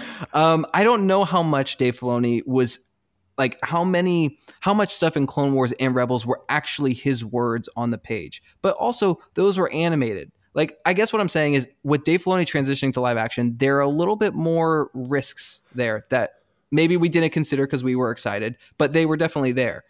And one thing I've heard people talk about and I agree with is like you can't take the same type of writing from animation and just apply it to live action and it's going to work out perfectly. It just doesn't work that way. And I guess yeah, with Tony Gilroy like he with with his actual writing like yeah, the Star Wars of it all might not be there, but I I trust the guy. With Dave Filoni, I can see where like he's still learning as a filmmaker like he's defining his voice, he's refining his art if we want to call it that. So he's still progressing. Tony Gilroy is him. So hot take for me, Thomas. Because I don't I, I have I have full faith in Andor season two. And it will I'm not be broken until give- it is broken. I'm also going to give it a hot take because same reason. I have full faith in Tony Gilroy, and I'm we can play that back. Yeah. in a year play it back. or whenever, and like, and when it comes out and it's awful, the way that I have feel about season two and your the time jumps and stuff, I wholeheartedly believe each of these arcs is not going to take place over an entire year. No, no, no, yeah. I think it will. What? Well, I agree okay, with no, you. Each each one of these arcs, these three episodes, will not cover the span of twelve months in one. Oh, single I three agree, and. I I don't think that's the case. that's- we meant like that, like each Yeah. one will skip, or like Oh, Arc yeah, one to arc I two totally will be agree, a and I think Yeah, it yeah. works because I think we can slowly build to something, and each arc is um is its own story, 100%. just like Yeah. we just got. If season one had been one continuous thing without these kind of three episode arcs that we did end up getting. I'd be a little more concerned, but they showed us that they can do that storytelling and do it incredibly well without these big gaps. You can introduce the big gaps fairly easily by having these arcs. At the end of each arc, it's like a, oh, boom, oh, we can kind of see where the ball is rolling towards the next one. Um, I have full faith in Andor season two. There's no way it can be bad. yeah. Um, I I have another. I take am- I unless am Klein worried. unless Thomas wants to. I am worried that they might try to span too much time in the three episodes. Um, I think it's going to be these little. Yeah. bi- I think it's going like the prison sequence. I think they've shown us that they can do these kind of bite-sized moment in time. how long things. was he in prison? Does it matter? Okay. Why? Well, we know that the first season takes place over a year. Yeah, that's what so- I'm saying. So, like, are we gonna end up at the end of a mission, and we get like, just you know, three days in that mission, or is it gonna be a couple months in that mission? Like, That's what I think. pacing- I, I think it's the first. It depends. is where and, and. I have faith in Tony Gilroy and his ability to pace shit out in a spy drama, but I'm worried more about the general audience because there are people who still think Andor is boring, and they're fucking stupid. I said it. That's Good not a hot take. Thomas. It's cold. Okay, if you didn't, if you did not like season one of Andor, you're not going to like season two. Yeah, yeah. and I don't think that I was season one this massive hit for Disney. Was it the thing that people had to tune into Disney Yes. Plus for? We all thought it was, and it is incredible, but it wasn't. It was not. A, it was not a a Jim down the road is going to go and like. It's not like what Mando season one was. It wasn't a ten pole event for them. It was fairly niche. It was like a a a not like the Game of Thrones HBO series, but the Barry Mm. or the righteous gemstones. Like that's not a that's not a mass appeal thing. Right. Barry fucks. I think they wish it would be, but it isn't. I think I, I'm curious though if Andor season two might flip the script on that just because because we we all saw the numbers for but those numbers are always based in terms of viewership on the first five days, first 24 hours. Even you could maybe call it the first season. It definitely could it see an out. uptick in a similar way that to like across the Spider Verse. Ex- that's my point, Klein. And it's it's had like a year. the thing to and that's the thing the thing about streaming is that you can go to it unless you're max you can go to it at any point so if enough people were talking about it even after the show the episodes aired people can still go and find it and i'd be i mean we'll never know but i'd be very curious about the numbers how they progressed from when the first episode released even up till now and what those numbers are like but yeah it's a good point good points all around good discussion who wants to go next Nice. I would. all right here we go here we go I think there's a better chance of George Lucas releasing another Star Wars film than there is Taika Waititi's movie seeing the light of day. you're an insane person Ice cold take. I, that is a Ice flaming hot take. No, that is that is colder than hot. I love nipples. this. Okay, sure. Okay, George Lucas will never make another Star Wars movie. I agree. And but to me, the chances of him number one, Taika Waititi. That's how that's how low I think the chances are Taika Waititi's movie Second. releases. I I think that's insane. It, I mean, because you can play the game of like, well, I don't think George will ever actually release one, but the chances are higher. I mean, there's nothing you can really argue against. You can't argue really for or against this one. No, But I will say this: think I, that could see Taika George Lucas making another is movie and is- releasing it though before Yeah. he passes. I think Taika's movie is a non-starter. I like there is it. It is just that movie is Phantom. It's like just it vague is floating through space, broken down, no hyperdrive, no communications. The electrical signals are broken, and Taika Waititi is out here doing all these other things that he has more. We're gonna get gusto a report for. in a year. He's that's just like it's been sh- it's been shelved. that- shelved. just like, that doesn't, Rogue like, Squadron. that doesn't mean the chances of George releasing.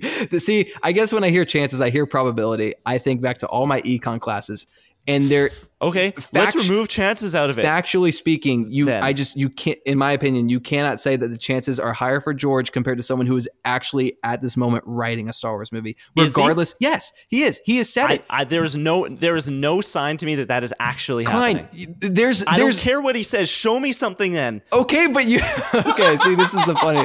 This is the thing about it. He- You have an actual sign, whether you want to believe it or not, that he he has said that he is in the middle of writing it. You have no Yeah. signs to the contrary, but you'll believe the contrary. That's yes, exactly. Illogic, There was a point- It's so illogical. there was a I'm not saying you're wrong, but you like if you're in the. uh, I think of it in a court of law. Like you, it just it doesn't work that way.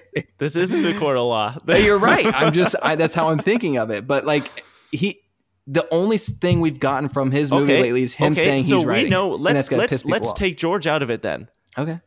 I think it is more likely that we get.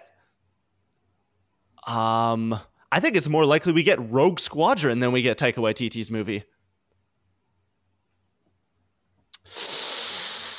I just I still disagree with that. Just because. Mm, Well, I, I thought there was some like legal thing with Rogue Squadron going this on. is that's a good one, Klein. I don't even know. I'm all That over is the a good one.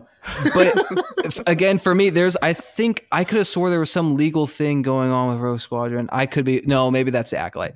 Even if there Um, I think they resolve that, and that movie comes out. In it, like it has a more likely chance of coming out than Taika Waititi's I movie. you're not going to convince. Well, not that you're trying to. I'm just I, uh, the re, I'm explaining why I think it's a hot take. Jack, let me just let me just ask you: What? Does Taika Waititi's Star Wars movie ever release No, with Taika as the director? no, but Okay. that doesn't mean I think. Okay, but I, that doesn't mean I think the chances are higher that Rogue Squadron's going to release. It, it's not the same thing. It's I do. But it's not. it's not. That's it's no. Why? But but Klein, this is what we just talked about with George. I was like, well, there's no way George will ever release another Star Wars movie. You're like, Patty I says it still Uh, could hang happen. on, Klein. Klein, hang on. This doesn't. This doesn't add up. Let Let's cover this. I said when you brought up George Lucas, you said there was no chance that I was like, there's no chance that George Lucas ever releases Okay. another Star Wars movie. You Yep. said I agree. And now you're saying, do you think that Taika Waititi's movie will ever come out? I say no, and you're like, well, then I prove my point. I was like, well, no, it doesn't prove your point because then my George Lucas point makes more sense. They both make sense. It's just like here's a- ranking- Here's, another project. I think we get a whole Rian Johnson trilogy I agree. I instead of a Taika Waititi. Dude, okay, that is. project. I think that's a nice cold take. I need- that Rian Johnson Okay. trilogy, whether the trilogy happens. I don't It's gonna know, but the movie he will release another Star Wars movie. I will stand by that. I think we. get Would you like to trilogy. know? I will stand by the fact that that might be a hot take to me. I don't know if they want to work. I after the re- response I of think they do. the dickhead side of Star Wars, aka the fandom menace, uh, eh, to Rian Johnson. I'm not sure. I'm not sure because it's all about the money. Fair. It's all about the money. So will those people show up? for Iger right now. Yeah. So will those people show up to a Rian Johnson movie? Probably not. Yeah, so they will I hate it. show up to a Rian Johnson movie ten times? You bet your sweet. But tits. Thomas, I think they would because it because of the hate behind it. Because everyone's hate watch. I mean, that's people but are not going to watch hate or not going to hate watch Yes, Rebel they Moon. will. Okay. I Oh, agree no, with that. won't No, they That's won't what hate I'm watch saying. Rebel They won't But, but that movie is Moon. So going. you it's think- that- different, that though. You think the Snyder different. fans would go hate watch Rian Difference. Johnson? Here's the difference, Thomas. Oh, Here's the difference. Oh, boy. The people that don't like Zack Snyder or his movies or don't gravitate towards them, Okay. All they are not the same kind of people. And I'm generalizing here, and I don't like that I'm doing that as I'm saying it. But the, I'll, I'll put it like this: the hate for Rian People Johnson. hate Zack Snyder are better people. no, no, no. no. That's kind of where I was going down my words. I don't want to say that. I will say this: there, th- there is hate and vitriol against Rian Johnson. Okay. I'm sure there are people out there that actually hate Zack Snyder for whatever stupid reason.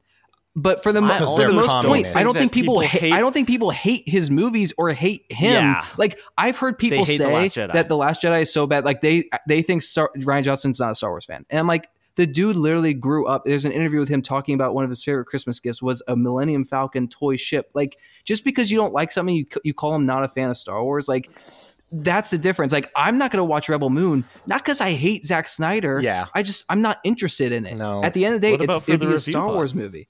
I'm not reviewing shit for Rebel Moon. At the end of the day, Rian Johnson's Star Wars movie is a Star Wars movie, and fair. people hate Rian Johnson. People I absolutely think that hate people hated the Last Jedi and not Rian Johnson.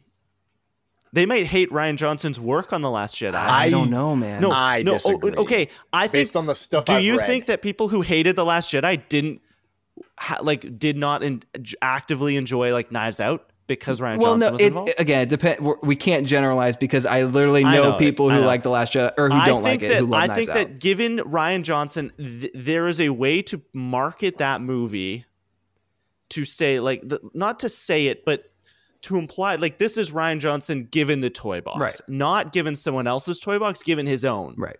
in the Star Wars universe. Then I have a feeling people may not forgive, but there would be interest at least. Right. And I, I want to say this. I guess what I've seen from Snyder fans on on YouTube or or no, no, no. I take that back. Not Snyder fans. on this podcast. I take that back. I didn't mean Snyder fans. The people who hate The Last Jedi, and I have seen people who actually hate Rian Johnson for the work that he did. I've seen those people on YouTube and Twitter more than I've seen Go watch people. Looper, and you try. You tell me. That's Zack not a fucking great movie. and his work. I agree with you, Klein, and Knives Out. Um, a lot of things came up in this in this. I don't even know how we started down this road. but- Well, it was my. It was. It was my. It was we, my. we went take. from That Lucas to coming out. Patty to Taika to Johnson to Snyder, back to nothing because it's all in Ouroboros. Let's Zach, clarify. back to Let's clarify. If you're a Zack Snyder fan, we love you. we do. as long as you don't support hate and and Yes. hate watching things and and any I can't other wait to watch inappropriate I cannot behavior. Yeah. Um, Yeah. we're not trying to disclude anybody. Like or disclude is that a word? I don't think so. Yep. But we're not trying to. Disclude No. is definitely a we word. we love all as long as you also support the idea of love. I will say um, I'm not the biggest fan of Zack Schneider. Zack Snyder's latest Wait. shtick. Schneider. He also makes hot dogs. Um, I liked Batman versus Superman. I thought it was better than people gave it credit for. It was darker than I preferred.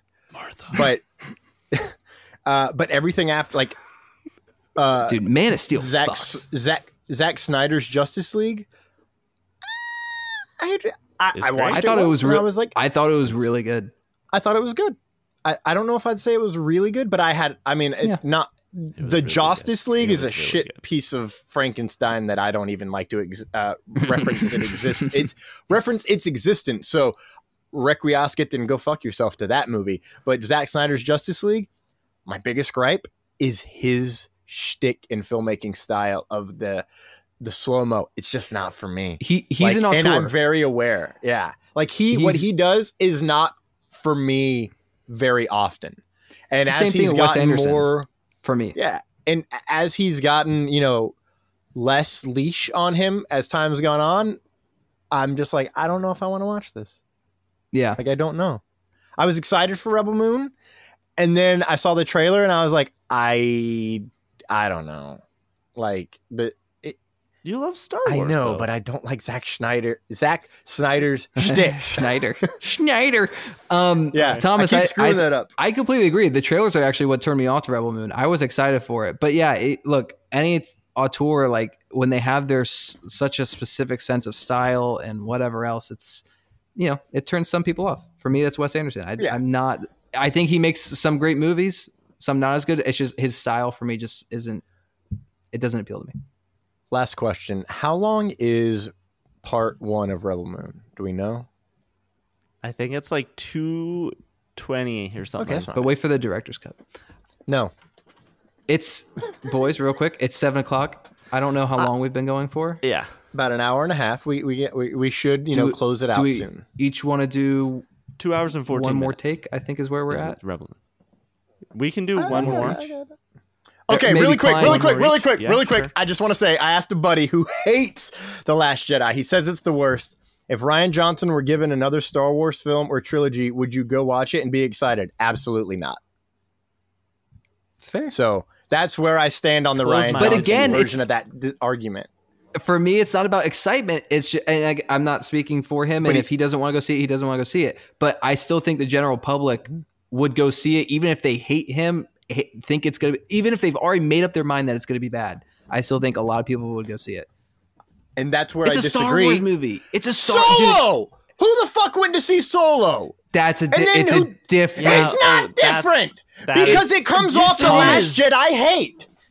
Thomas, do you know what movies it went up against? Deadpool two, Yeah, I do know Infinity that, War, actually, to be and, fair. and like, and it came out. And it wasn't No, just no, coming no. out of We're Last only Jedi. talking about Star Wars, not what it when was it's months five after months Last after Jedi. Last Jedi. And that's what I'm talking about. Because they hated Last Jedi so much, they didn't want to support Disney Star Wars anymore. No, that was it- an No. actual thing. I think that I I don't I think if that if it was Rise of Skywalker, do you think No. the same thing?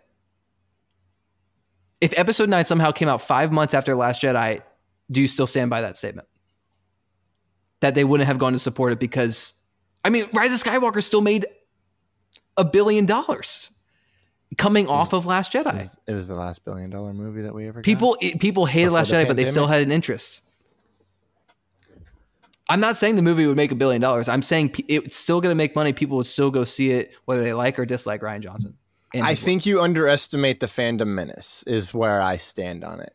But Thomas, how how would the fandom menace be able to hate that movie? I mean, they still could hate it without seeing it, but like, what if it was good? That- that- but what I'm saying is, I don't think they would go see it. Is what I. That's where my my planning. my I flag. think they I don't would think because they that's would. how you that's how they get content, man. That's how they get content. Mm-hmm. How do you think the How are you YouTube people fire will be able to those takes? talk about how bad this part was and this part was and that part was? And but that's not all. The, boatloads that's of just the- videos. that's just the ones who create the videos. There are but people who only watch it. the videos. It's content, baby. It's out That's what on I- there, man. But there are people. My my buddy, who was my roommate. Okay, every time it comes up, he gets violently angry, and we get in. We've gotten in wrestling matches because of it, just because we were drunk. Did Matt Remke watch Zack Snyder's Justice League the day it came out? You're goddamn right he did. Does he hate Zack Snyder? Yes, he does. Yeah, exactly. We- we so got that's my point. The. But Thomas, I I also Star think you're un, you're you're you're over. what's the right one here? I think yes, there is the fandom menace out there, but Yeah. I like I don't want to say it's a small community. Like I know people who hate the Last Jedi who aren't like fandom menace people. I think there is a small, there is a vocal minority Right. for sure. Right. That, thank you for putting that. On, on the like on the very and far Thomas, end. here's the other thing. It's a Star Wars movie. Now, I don't know what's going to happen with the new Star Wars movies that come out. Will that just keep damaging the brand? They brand? won't come out. Possibly. Tom, I You, you're Sorry. sa- you're saying literally last Star Wars You're, you're our saying show. they won't go support this movie, I am. and I get Rian Johnson didn't direct the Rise of Skywalker, but that still made a billion dollars. I still think there'd be interest, and if I don't think it, I don't think Rian Johnson's movie will make a billion dollars, but it's gonna make money. People are gonna go see it. We'll I don't see. know how much. If you want to put a number on it, we can. We can bet. What if they released it with no information on the director? None. Zero. You could not get me more excited about a movie. I've always pitched the idea of Marvel doing a thing where it's like untitled Marvel project until the That'd be so until the much fun. second you sit down. Jesus, inv- inject You know who? that into my veins. You know There'd who be no didn't way it would work direct because the internet? One? Gareth Edwards. Just putting that out. That's like that's not a take, but Do you have another take, Jack? Do you want to do your last one?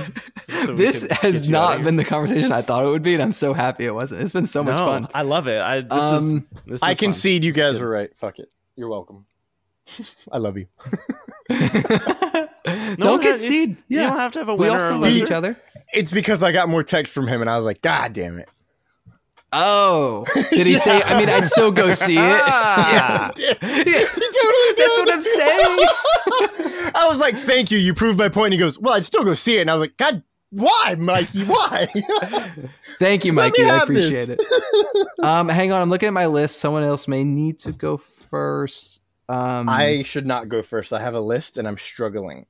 I can I can fire. Yeah, I Klein, can you got, like, 20. A Here we last go. one out. Um. Yeah.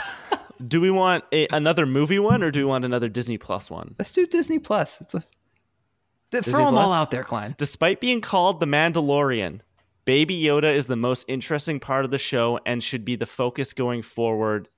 Re- like even move, just move away from all the Mandalorian stuff. This is tough because the first part of that sentence of he's the most interesting part. I think Mando three did a lot to undo a lot of his interesting stuff, but the potential's still there. I think that's why I don't right, like Mando the potential's still there, and I agree that he should become the f- uh, focal point of the show. So I'll say it's it's a cold take. I think where the show was going coming out of season one, or where I thought it was going, and I guess into season two as well, it was going to be. It's called the Mandalorian, but it is it is about Grogu growing, Interesting. and it is about Grogu at- becoming more attuned with the Force. And then we started getting into here's Bo-Katan, and here's the Mandalore, here's Mandalore, we're gonna save Mandalore, and we're gonna get meet all the Mandalorians, and and that started in season two and then we Yeah. got more of it in season three it got a lot of it in season three i'm i'm done with it i want more of this like jedi okay, epic okay, I got you. with Yeah. baby Yoda. I am saying it's tepid because I think the show is still about him, but I think in a way, he- don't make him mandalorian also I think. Like, I think that's what they're going to him a do. helmet. Oh no, no, I Don't don't do think it. he'll end up with a helmet No. because they've they've already broached the rule. Hold on, let me go. They've already broached the idea that you don't have to wear the helmet. They're not going to be able to make a helmet to protect his ears. I So with that, it'll look it'll look stupid, but he can He still be is. a Mandalorian. He is a Mandalorian. Like he's in the cult. But what I Like think Creed. they're doing, and where this is why I say it's tepid, is I think it's going to be the balance of Jedi and Mandalorian because he's way stronger in the Force than Sabine. We see that now, but she's better Mandalorian. But I think with time he can be we both. just haven't gotten a lot of the jedi side of that In a while. Yeah, and a I while. think I, this kind of tied in with one of mine. Mando season four, I think, is going to be the best of them all because it goes back to basics of what the story is. Uh, which is we go Make it yeah we go week to week and we're gonna learn more about the Force and Jedi stuff through um Grogu and his interactions with whomever Jude Law's character is. Cal Kestis. Hmm. What I would be worried about, what I am worried about with season four, though, is where we leave them at the end of season three. It does really feel like it's like it's just going to be Mando and Grogu and their fun adventures. Like Mhm. it's just going to be them doing their adventure of the week Yep. forever until we get to the Mandoverse movie. I want it to. I want it to be a. Hey, maybe we're looking for this Jedi relic or something for the whole season Yeah. And like I really want to like lean into that give it it make it a Jedi story that also happens to be Mhm. a Mandalorian with ba- with Baby Yoda. I guess. I guess I don't care if he's called a Mandalorian, but make him Tar Vizsla. like I I want a focus on that force training and Yeah. that sort of thing. Klein, I love the pitch for the future. I guess for me, I was always yes, Grogu's journey was always the most interesting part about Mando to me, but the storytelling of Din Djarin from Mando 1 to 2 and then even to Book of Boba Fett, I thought was so it, it was such an it was an interesting tag team of stories and development for characters. But to me, that was so intrinsically Well, tied to the Grogu I, Jedi. I, I stuff. 100% agree. And for me, I was still interested though in how Bo Katan, how Mandalore, and all that stuff could further develop Din's character. And we saw in season three, it it really didn't at all. It had nothing to do with him. It was more of a plot device to say, hey, we're just taking back Mandalore. And there was, in my opinion, no journey for Din Djarin. And so everything I was interested in about Din Djarin and his potential completely wasted in Mando 3. And I don't really think everything I was interested in is gone now. Like the whole Mandalore stuff, Bo Katan stuff, it's it's gone. So all that's left for me now, really, in the show is Grogu, and that wasn't that was barely touched on in Mando three. So it's just like, I don't know. I don't even think we need to see another Mandalorian in Don't to. season four. I agree. I also thought the man. It's cooler when he's the when he's I thought the, one. Mandalore stuff and Bo Katan stuff was going to also, just as Din Djarin did, tie into Grogu somehow. I didn't know what how that was going to be, and it again, as we've all said, Ah, it just he got did. it. Ah, he got it. Ah, ah, ah, ah. Are you ready? Are you ready for this? Oh yeah. Oh, here we go. Yeah. It will. It's just going to take some time. Just like the setup in season one led to season stuff in season two. He's going to tame and ride the mythosaur, just like he did the Rancor. I don't want that. Like I want it. I You want think. I Grogu it. will? Yeah. He's going to tame the mythosaur. I think it's gonna be Din Djarin. that or to me Bo-Katan. doesn't. See, they talk about no Tar. that to me is a yeah, Mandalorian Tar journey. Vizsla is the one who did it, right? That's what they all say. But Did they say that? yeah, the first Mandalore, which was Tar Vizsla because he had the dark saber. Yes. I don't think those are the same things. Oh well. Regardless of that fact, I'm going to stand on this headcanon and say It might be. It might be. I don't. I just from what I remember, I don't think. So. I don't need us going back to Mandalore. Is my like I. I don't need us Mandalore back there. was so uninteresting in that season. I mean, it was So all volumey. green glass. It was green glass. Uh, Jack, Yeah. It was what is your take? Fuck. Um. That's a great take. We should all do that. It's a hot take, even with all these mustaches. Um, I don't have one. Even though I look like I'm gonna pick up your. I kid in have takes, van I just outside feel elementary like they're too cold for conversation. Yeah, that's where I stand on some of mine. And Um, I've also said a lot of stuff. that is Like, on your I, I list. think Ahsoka was Yeah. not a good show. um. Hmm. Can I frame this opinion as a uh, for this segment? Okay, I'll say this. This is wild that this is coming from me. I'm kind of doing this just for the show because I kind of ran out of takes. No, no, no, no, no, no. you but have I'll to have kinda- some kind of faith in what you say. Be true to be true to yourself. I'm going to be true to myself. I'm going to be I'm going to be true to like 30% of myself that believes this. Sure, Not the 70% that doesn't believe it. I like the other framing. Fuck, I hate saying this because it Say it. I don't I don't know all of Dave Filoni's responsibilities as CCO. I don't. So I don't really like say it. saying this because w- without knowing each and every one of those responsibilities, I'll put it like this: if he is in charge in any way, well, not in any way, but if if he if he has final say in what does and what doesn't get greenlit at Lucasfilm, specifically in terms of movies and TV shows, I'm not sure he was the greatest pick for that role. Dependent on if he has final say. Now, I, I he would still need Kathleen's approval because she is in charge of him. But because if that is the case, I don't think Andor gets made. And I want more projects like Andor and Star Wars. Hot take. I love you, Dave Filoni. That's only thirty percent of myself. I know. I'll say Yeah, I'll say hot take yeah. because not flaming hot, which I was leaning, but I I, I have a dependency in there, and a dependency Yeah. that we'll never know the truth about. exactly. I don't know if I feel like he likes Andor, right? And I we think don't know for sure. and He's see- made one see- I comment just don't Hold know on, if he. I, I just don't know if he sees the pitch and hits the. Yeah. chip. Right. It's not just about I- seeing the final show. It's about the pitch. Yeah, And exactly. Tony And- Gilroy's vision. Yes, and that's the thing is now that, he, and- and here's the reason why I say it's it's a hot take and not flaming hot or not tepid or cold because he's now seen Rogue One, which I think he likes. I think he's mentioned how much he enjoys Rogue One, and Andor, which does something totally different than Rogue One, but still in that same era and vein. And even though Star Wars is for kids, there's a lot in there for adults too. And so Andor, I think, is like a hey, you know, this could actually work with the right person in charge.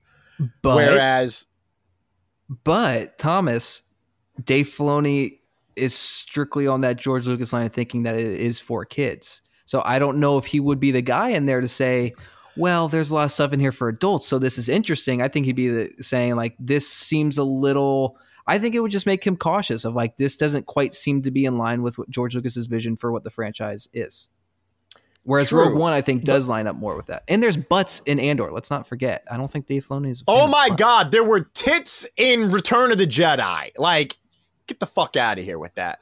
It, Uh, not the that's a director's cut, Thomas. Actually, according to you, the official version is uh, George's.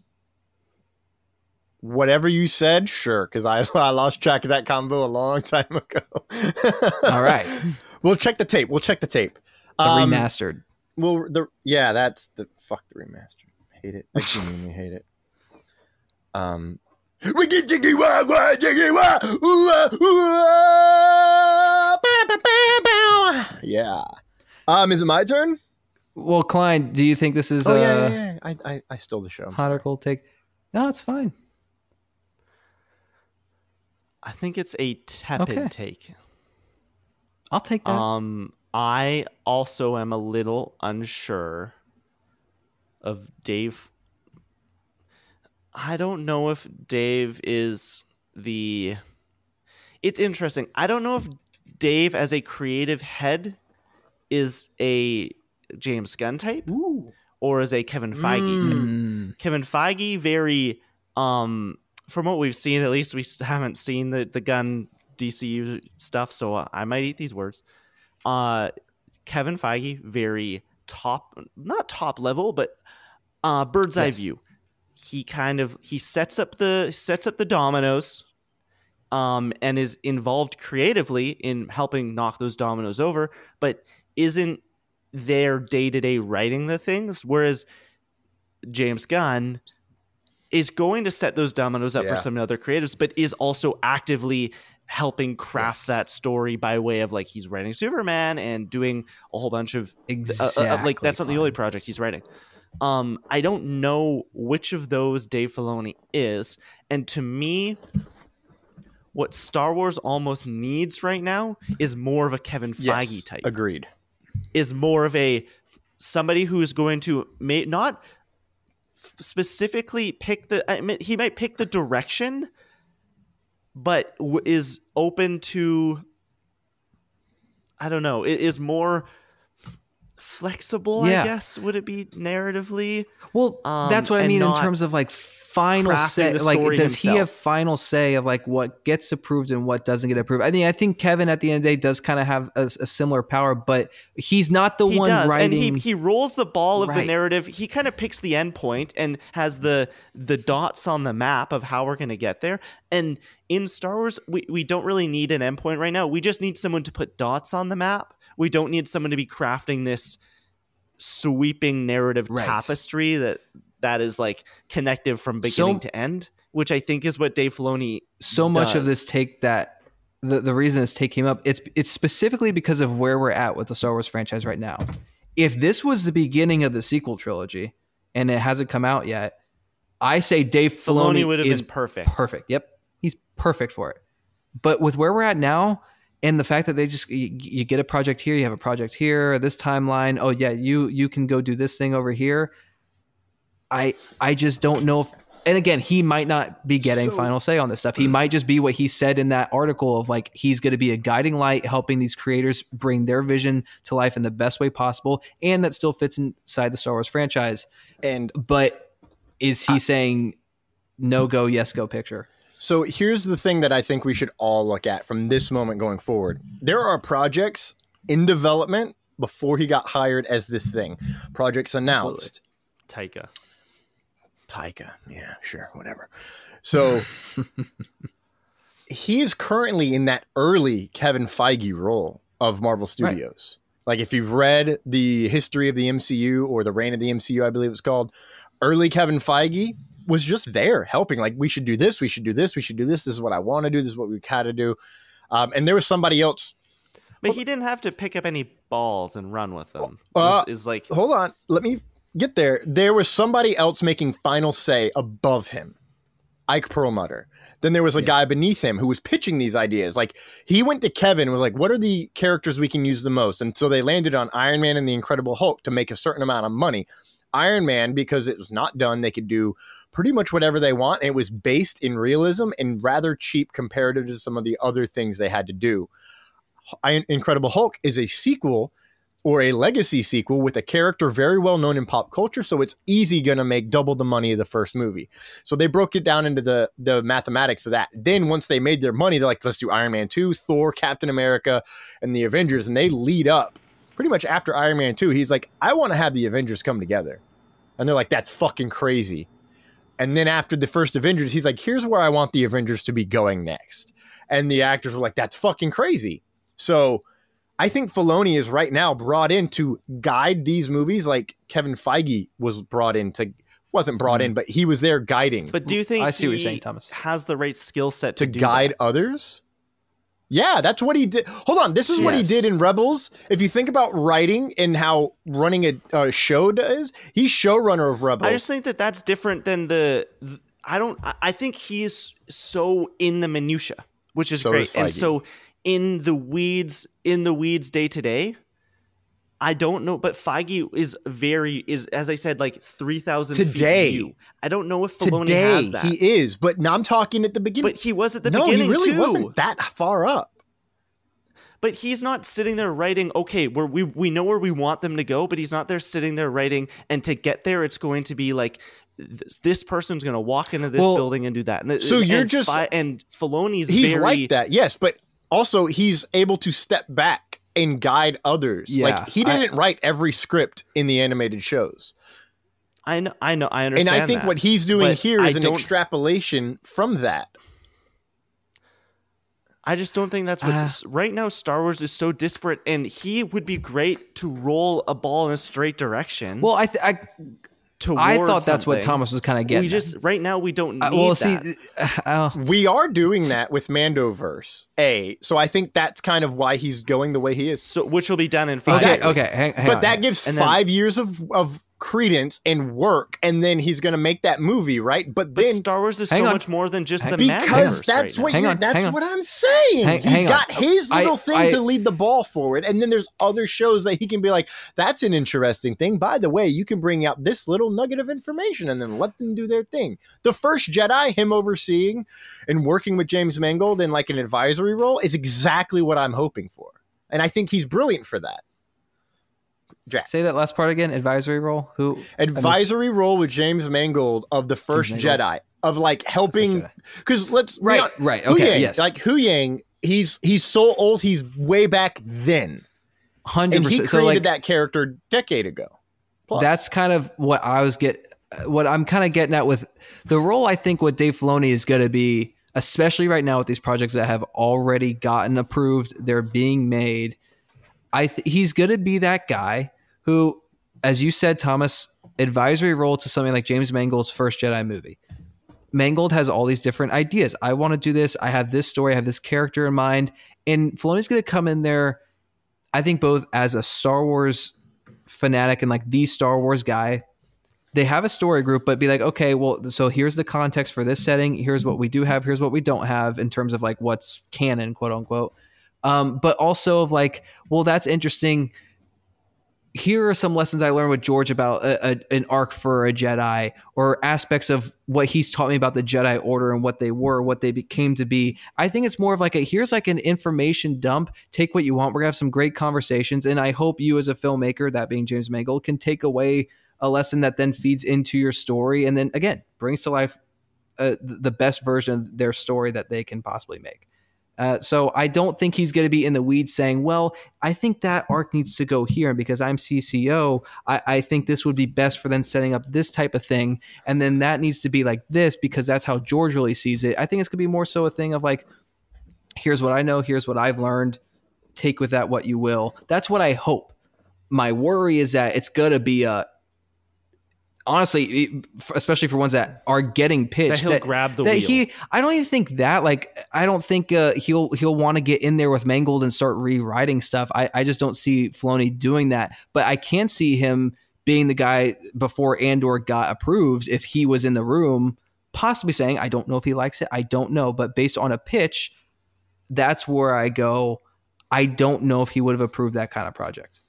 I just, I don't. just, I just want to remind that like some of the shit that he puts in the back, like all these animated shows, it's dark for a kid show. No, it's dark in general, and that's I don't think it has to do and- with the no but ex- maturity th- though. But you're saying that that's kind of what I'm getting at, though, Klein. Yeah, so yeah, like I'm what- getting it in terms of him. I'm getting it in terms of tone and it, I I really think George, George I think it's variety of creative variety of things. Uh, Filoni, a Filoni project to me, uh, you can, it's it is it is intrinsically feels like Star Wars, Right. which is great, and and that's how and that's how Star Wars has felt since 1977. But right now, we need to experiment. I A little agree. We need to do some some weird, and I don't know if he he would be the one to rubber stamp. right weird. and Thomas to your point about the maturity level that you can find in Bad Batch and stuff. Yes, but let's not compare the Bad Batch to Andor. It's not the same. It's simply not like yes, you have those things in Bad Batch, but you also get an episode where they're they're like doing some pod racing, but not pod racing thing. Here, here we go. which It's you still an guys animated fucking show. hate. Yes. So the my point. I know, is and I like the him- mature stuff. And I, my my worry is that he wouldn't have approved something that's mature like Andor. Not even mature. Mature is the wrong word because it's not just that Andor was mature. narratively varied. Yes, and and and it, it's very Andor. If you, in my opinion, I think Andor fits in with the idea of George Lucas's vision, but it is not inherently part of George Lucas's vision of what he would have created, uh, what he would have wanted a Star Wars project to be about, and and how it would have been brought to life. not even to be To about feel, to feel. eh, feel is like the to, is to better thing. feel. I think we could have gotten an Andor story under George, but it would not have exactly and so like that's my worry with with Filoni again 30% of me this is more so just for the conversation because I think it's an interesting conversation I just don't know if he based on that pitch knew that that feeling was going to be so starkly different from anything that we've gotten in Star Wars and is very is varied from George Lucas's thing I don't know I, I I'm I'm a little cautious about it And with that, we have we we are done. That took so much longer than I thought. We got into some heated areas. And as you boys remember, we can never mention any of these things ever again in the history Unless of our right. entire lives. A, especially can't mention it if you are right. Okay. um, dear listener, our good fan, fellow rebellion member, what did you think of these takes? Where do you land on some of them? What is your 2023 take? If you don't feel like braving the internet, you can tweet it at us and we will respond. I said tweet it at us, DM us, and we will respond. If you're feeling brave and want to, you know, play around with that X that is Twitter, tweet at us at Reckless Rebels, R E C K L E S S R E B E L S. Head on over to Apple Podcast, Spotify, and Amazon Music. Leave us a review. Play the episode on every platform that you possibly can. When you're not home, just turn it on, play it. Gives us great, great listening views, ups us up a little bit more, um, and pushes us forward. I don't think we mentioned this. This is episode 99. This is an amazing, amazing episode. We next time you hear us, one of our We're best in my opinion in 2024, our first episode will be the hundredth episode of the show. The four of us will be together. No idea what we're going to do. We're going to take a little break over the holiday season. But while we're gone, Klein, where can everyone find you on social media? You can find me everywhere at the Kleinfelt, T H E K L E I N F E L T. And I hope everybody has a happy holiday season. Enjoy some drink, enjoy some food, and just, you know, hug someone Mm. you love. It's the best. Jack, Jack, where can everyone find you on social media? You can find me on Twitter at Jack Pues, J A C K P U E S, all one word. And not just on social media, you can find me on another podcast, um, the direct podcast that is. I was on for their State of Star Wars episode. Traitor. I know, how dare I? How dare I? Um, I was on for their State of Star Wars episode where we talked about all things Star Wars. Kind of, I feel like we got into a lot of the State of Star Wars on this episode, so it was nice to to talk about that with you guys. But yeah, check that out. It was a fun episode. Great to be back with the boys and kind of recapping 2023 and also looking ahead to the future of Star Wars. That is fantastic. As of this recording and when this comes out, Zombies is still about to premiere. That's this weekend, fellas. I'm excited. Uh, the red. Or, That's, a, movie you're in. Movie that you just, are in. yes, just to that is a movie that I am in. I am a co-star of this movie. Um, my name is not on the poster or the billboard, but it is mentioned in every press release, which is pretty fancy. I'm feeling nice. That's why I grew the mustache out months ago, so it looked right for this premiere that I totally knew was going to be in December, but I did not. Um, with that, sentient androids, we've reached the end of the episode. Remember, the Force is your ally and a powerful ally it is. We have spoken. Get some twin sunlight and stay hydrated. Happy holidays! Happy New Year! And never forget that I said this as the final take of 2023 that the boys don't have time to answer because they are now muted. Jude Law is going to be playing Cal Kestis in Skeleton Crew. Hottest take of the night. We love you. This was podcasting. Fucking, I like that take. Yippee!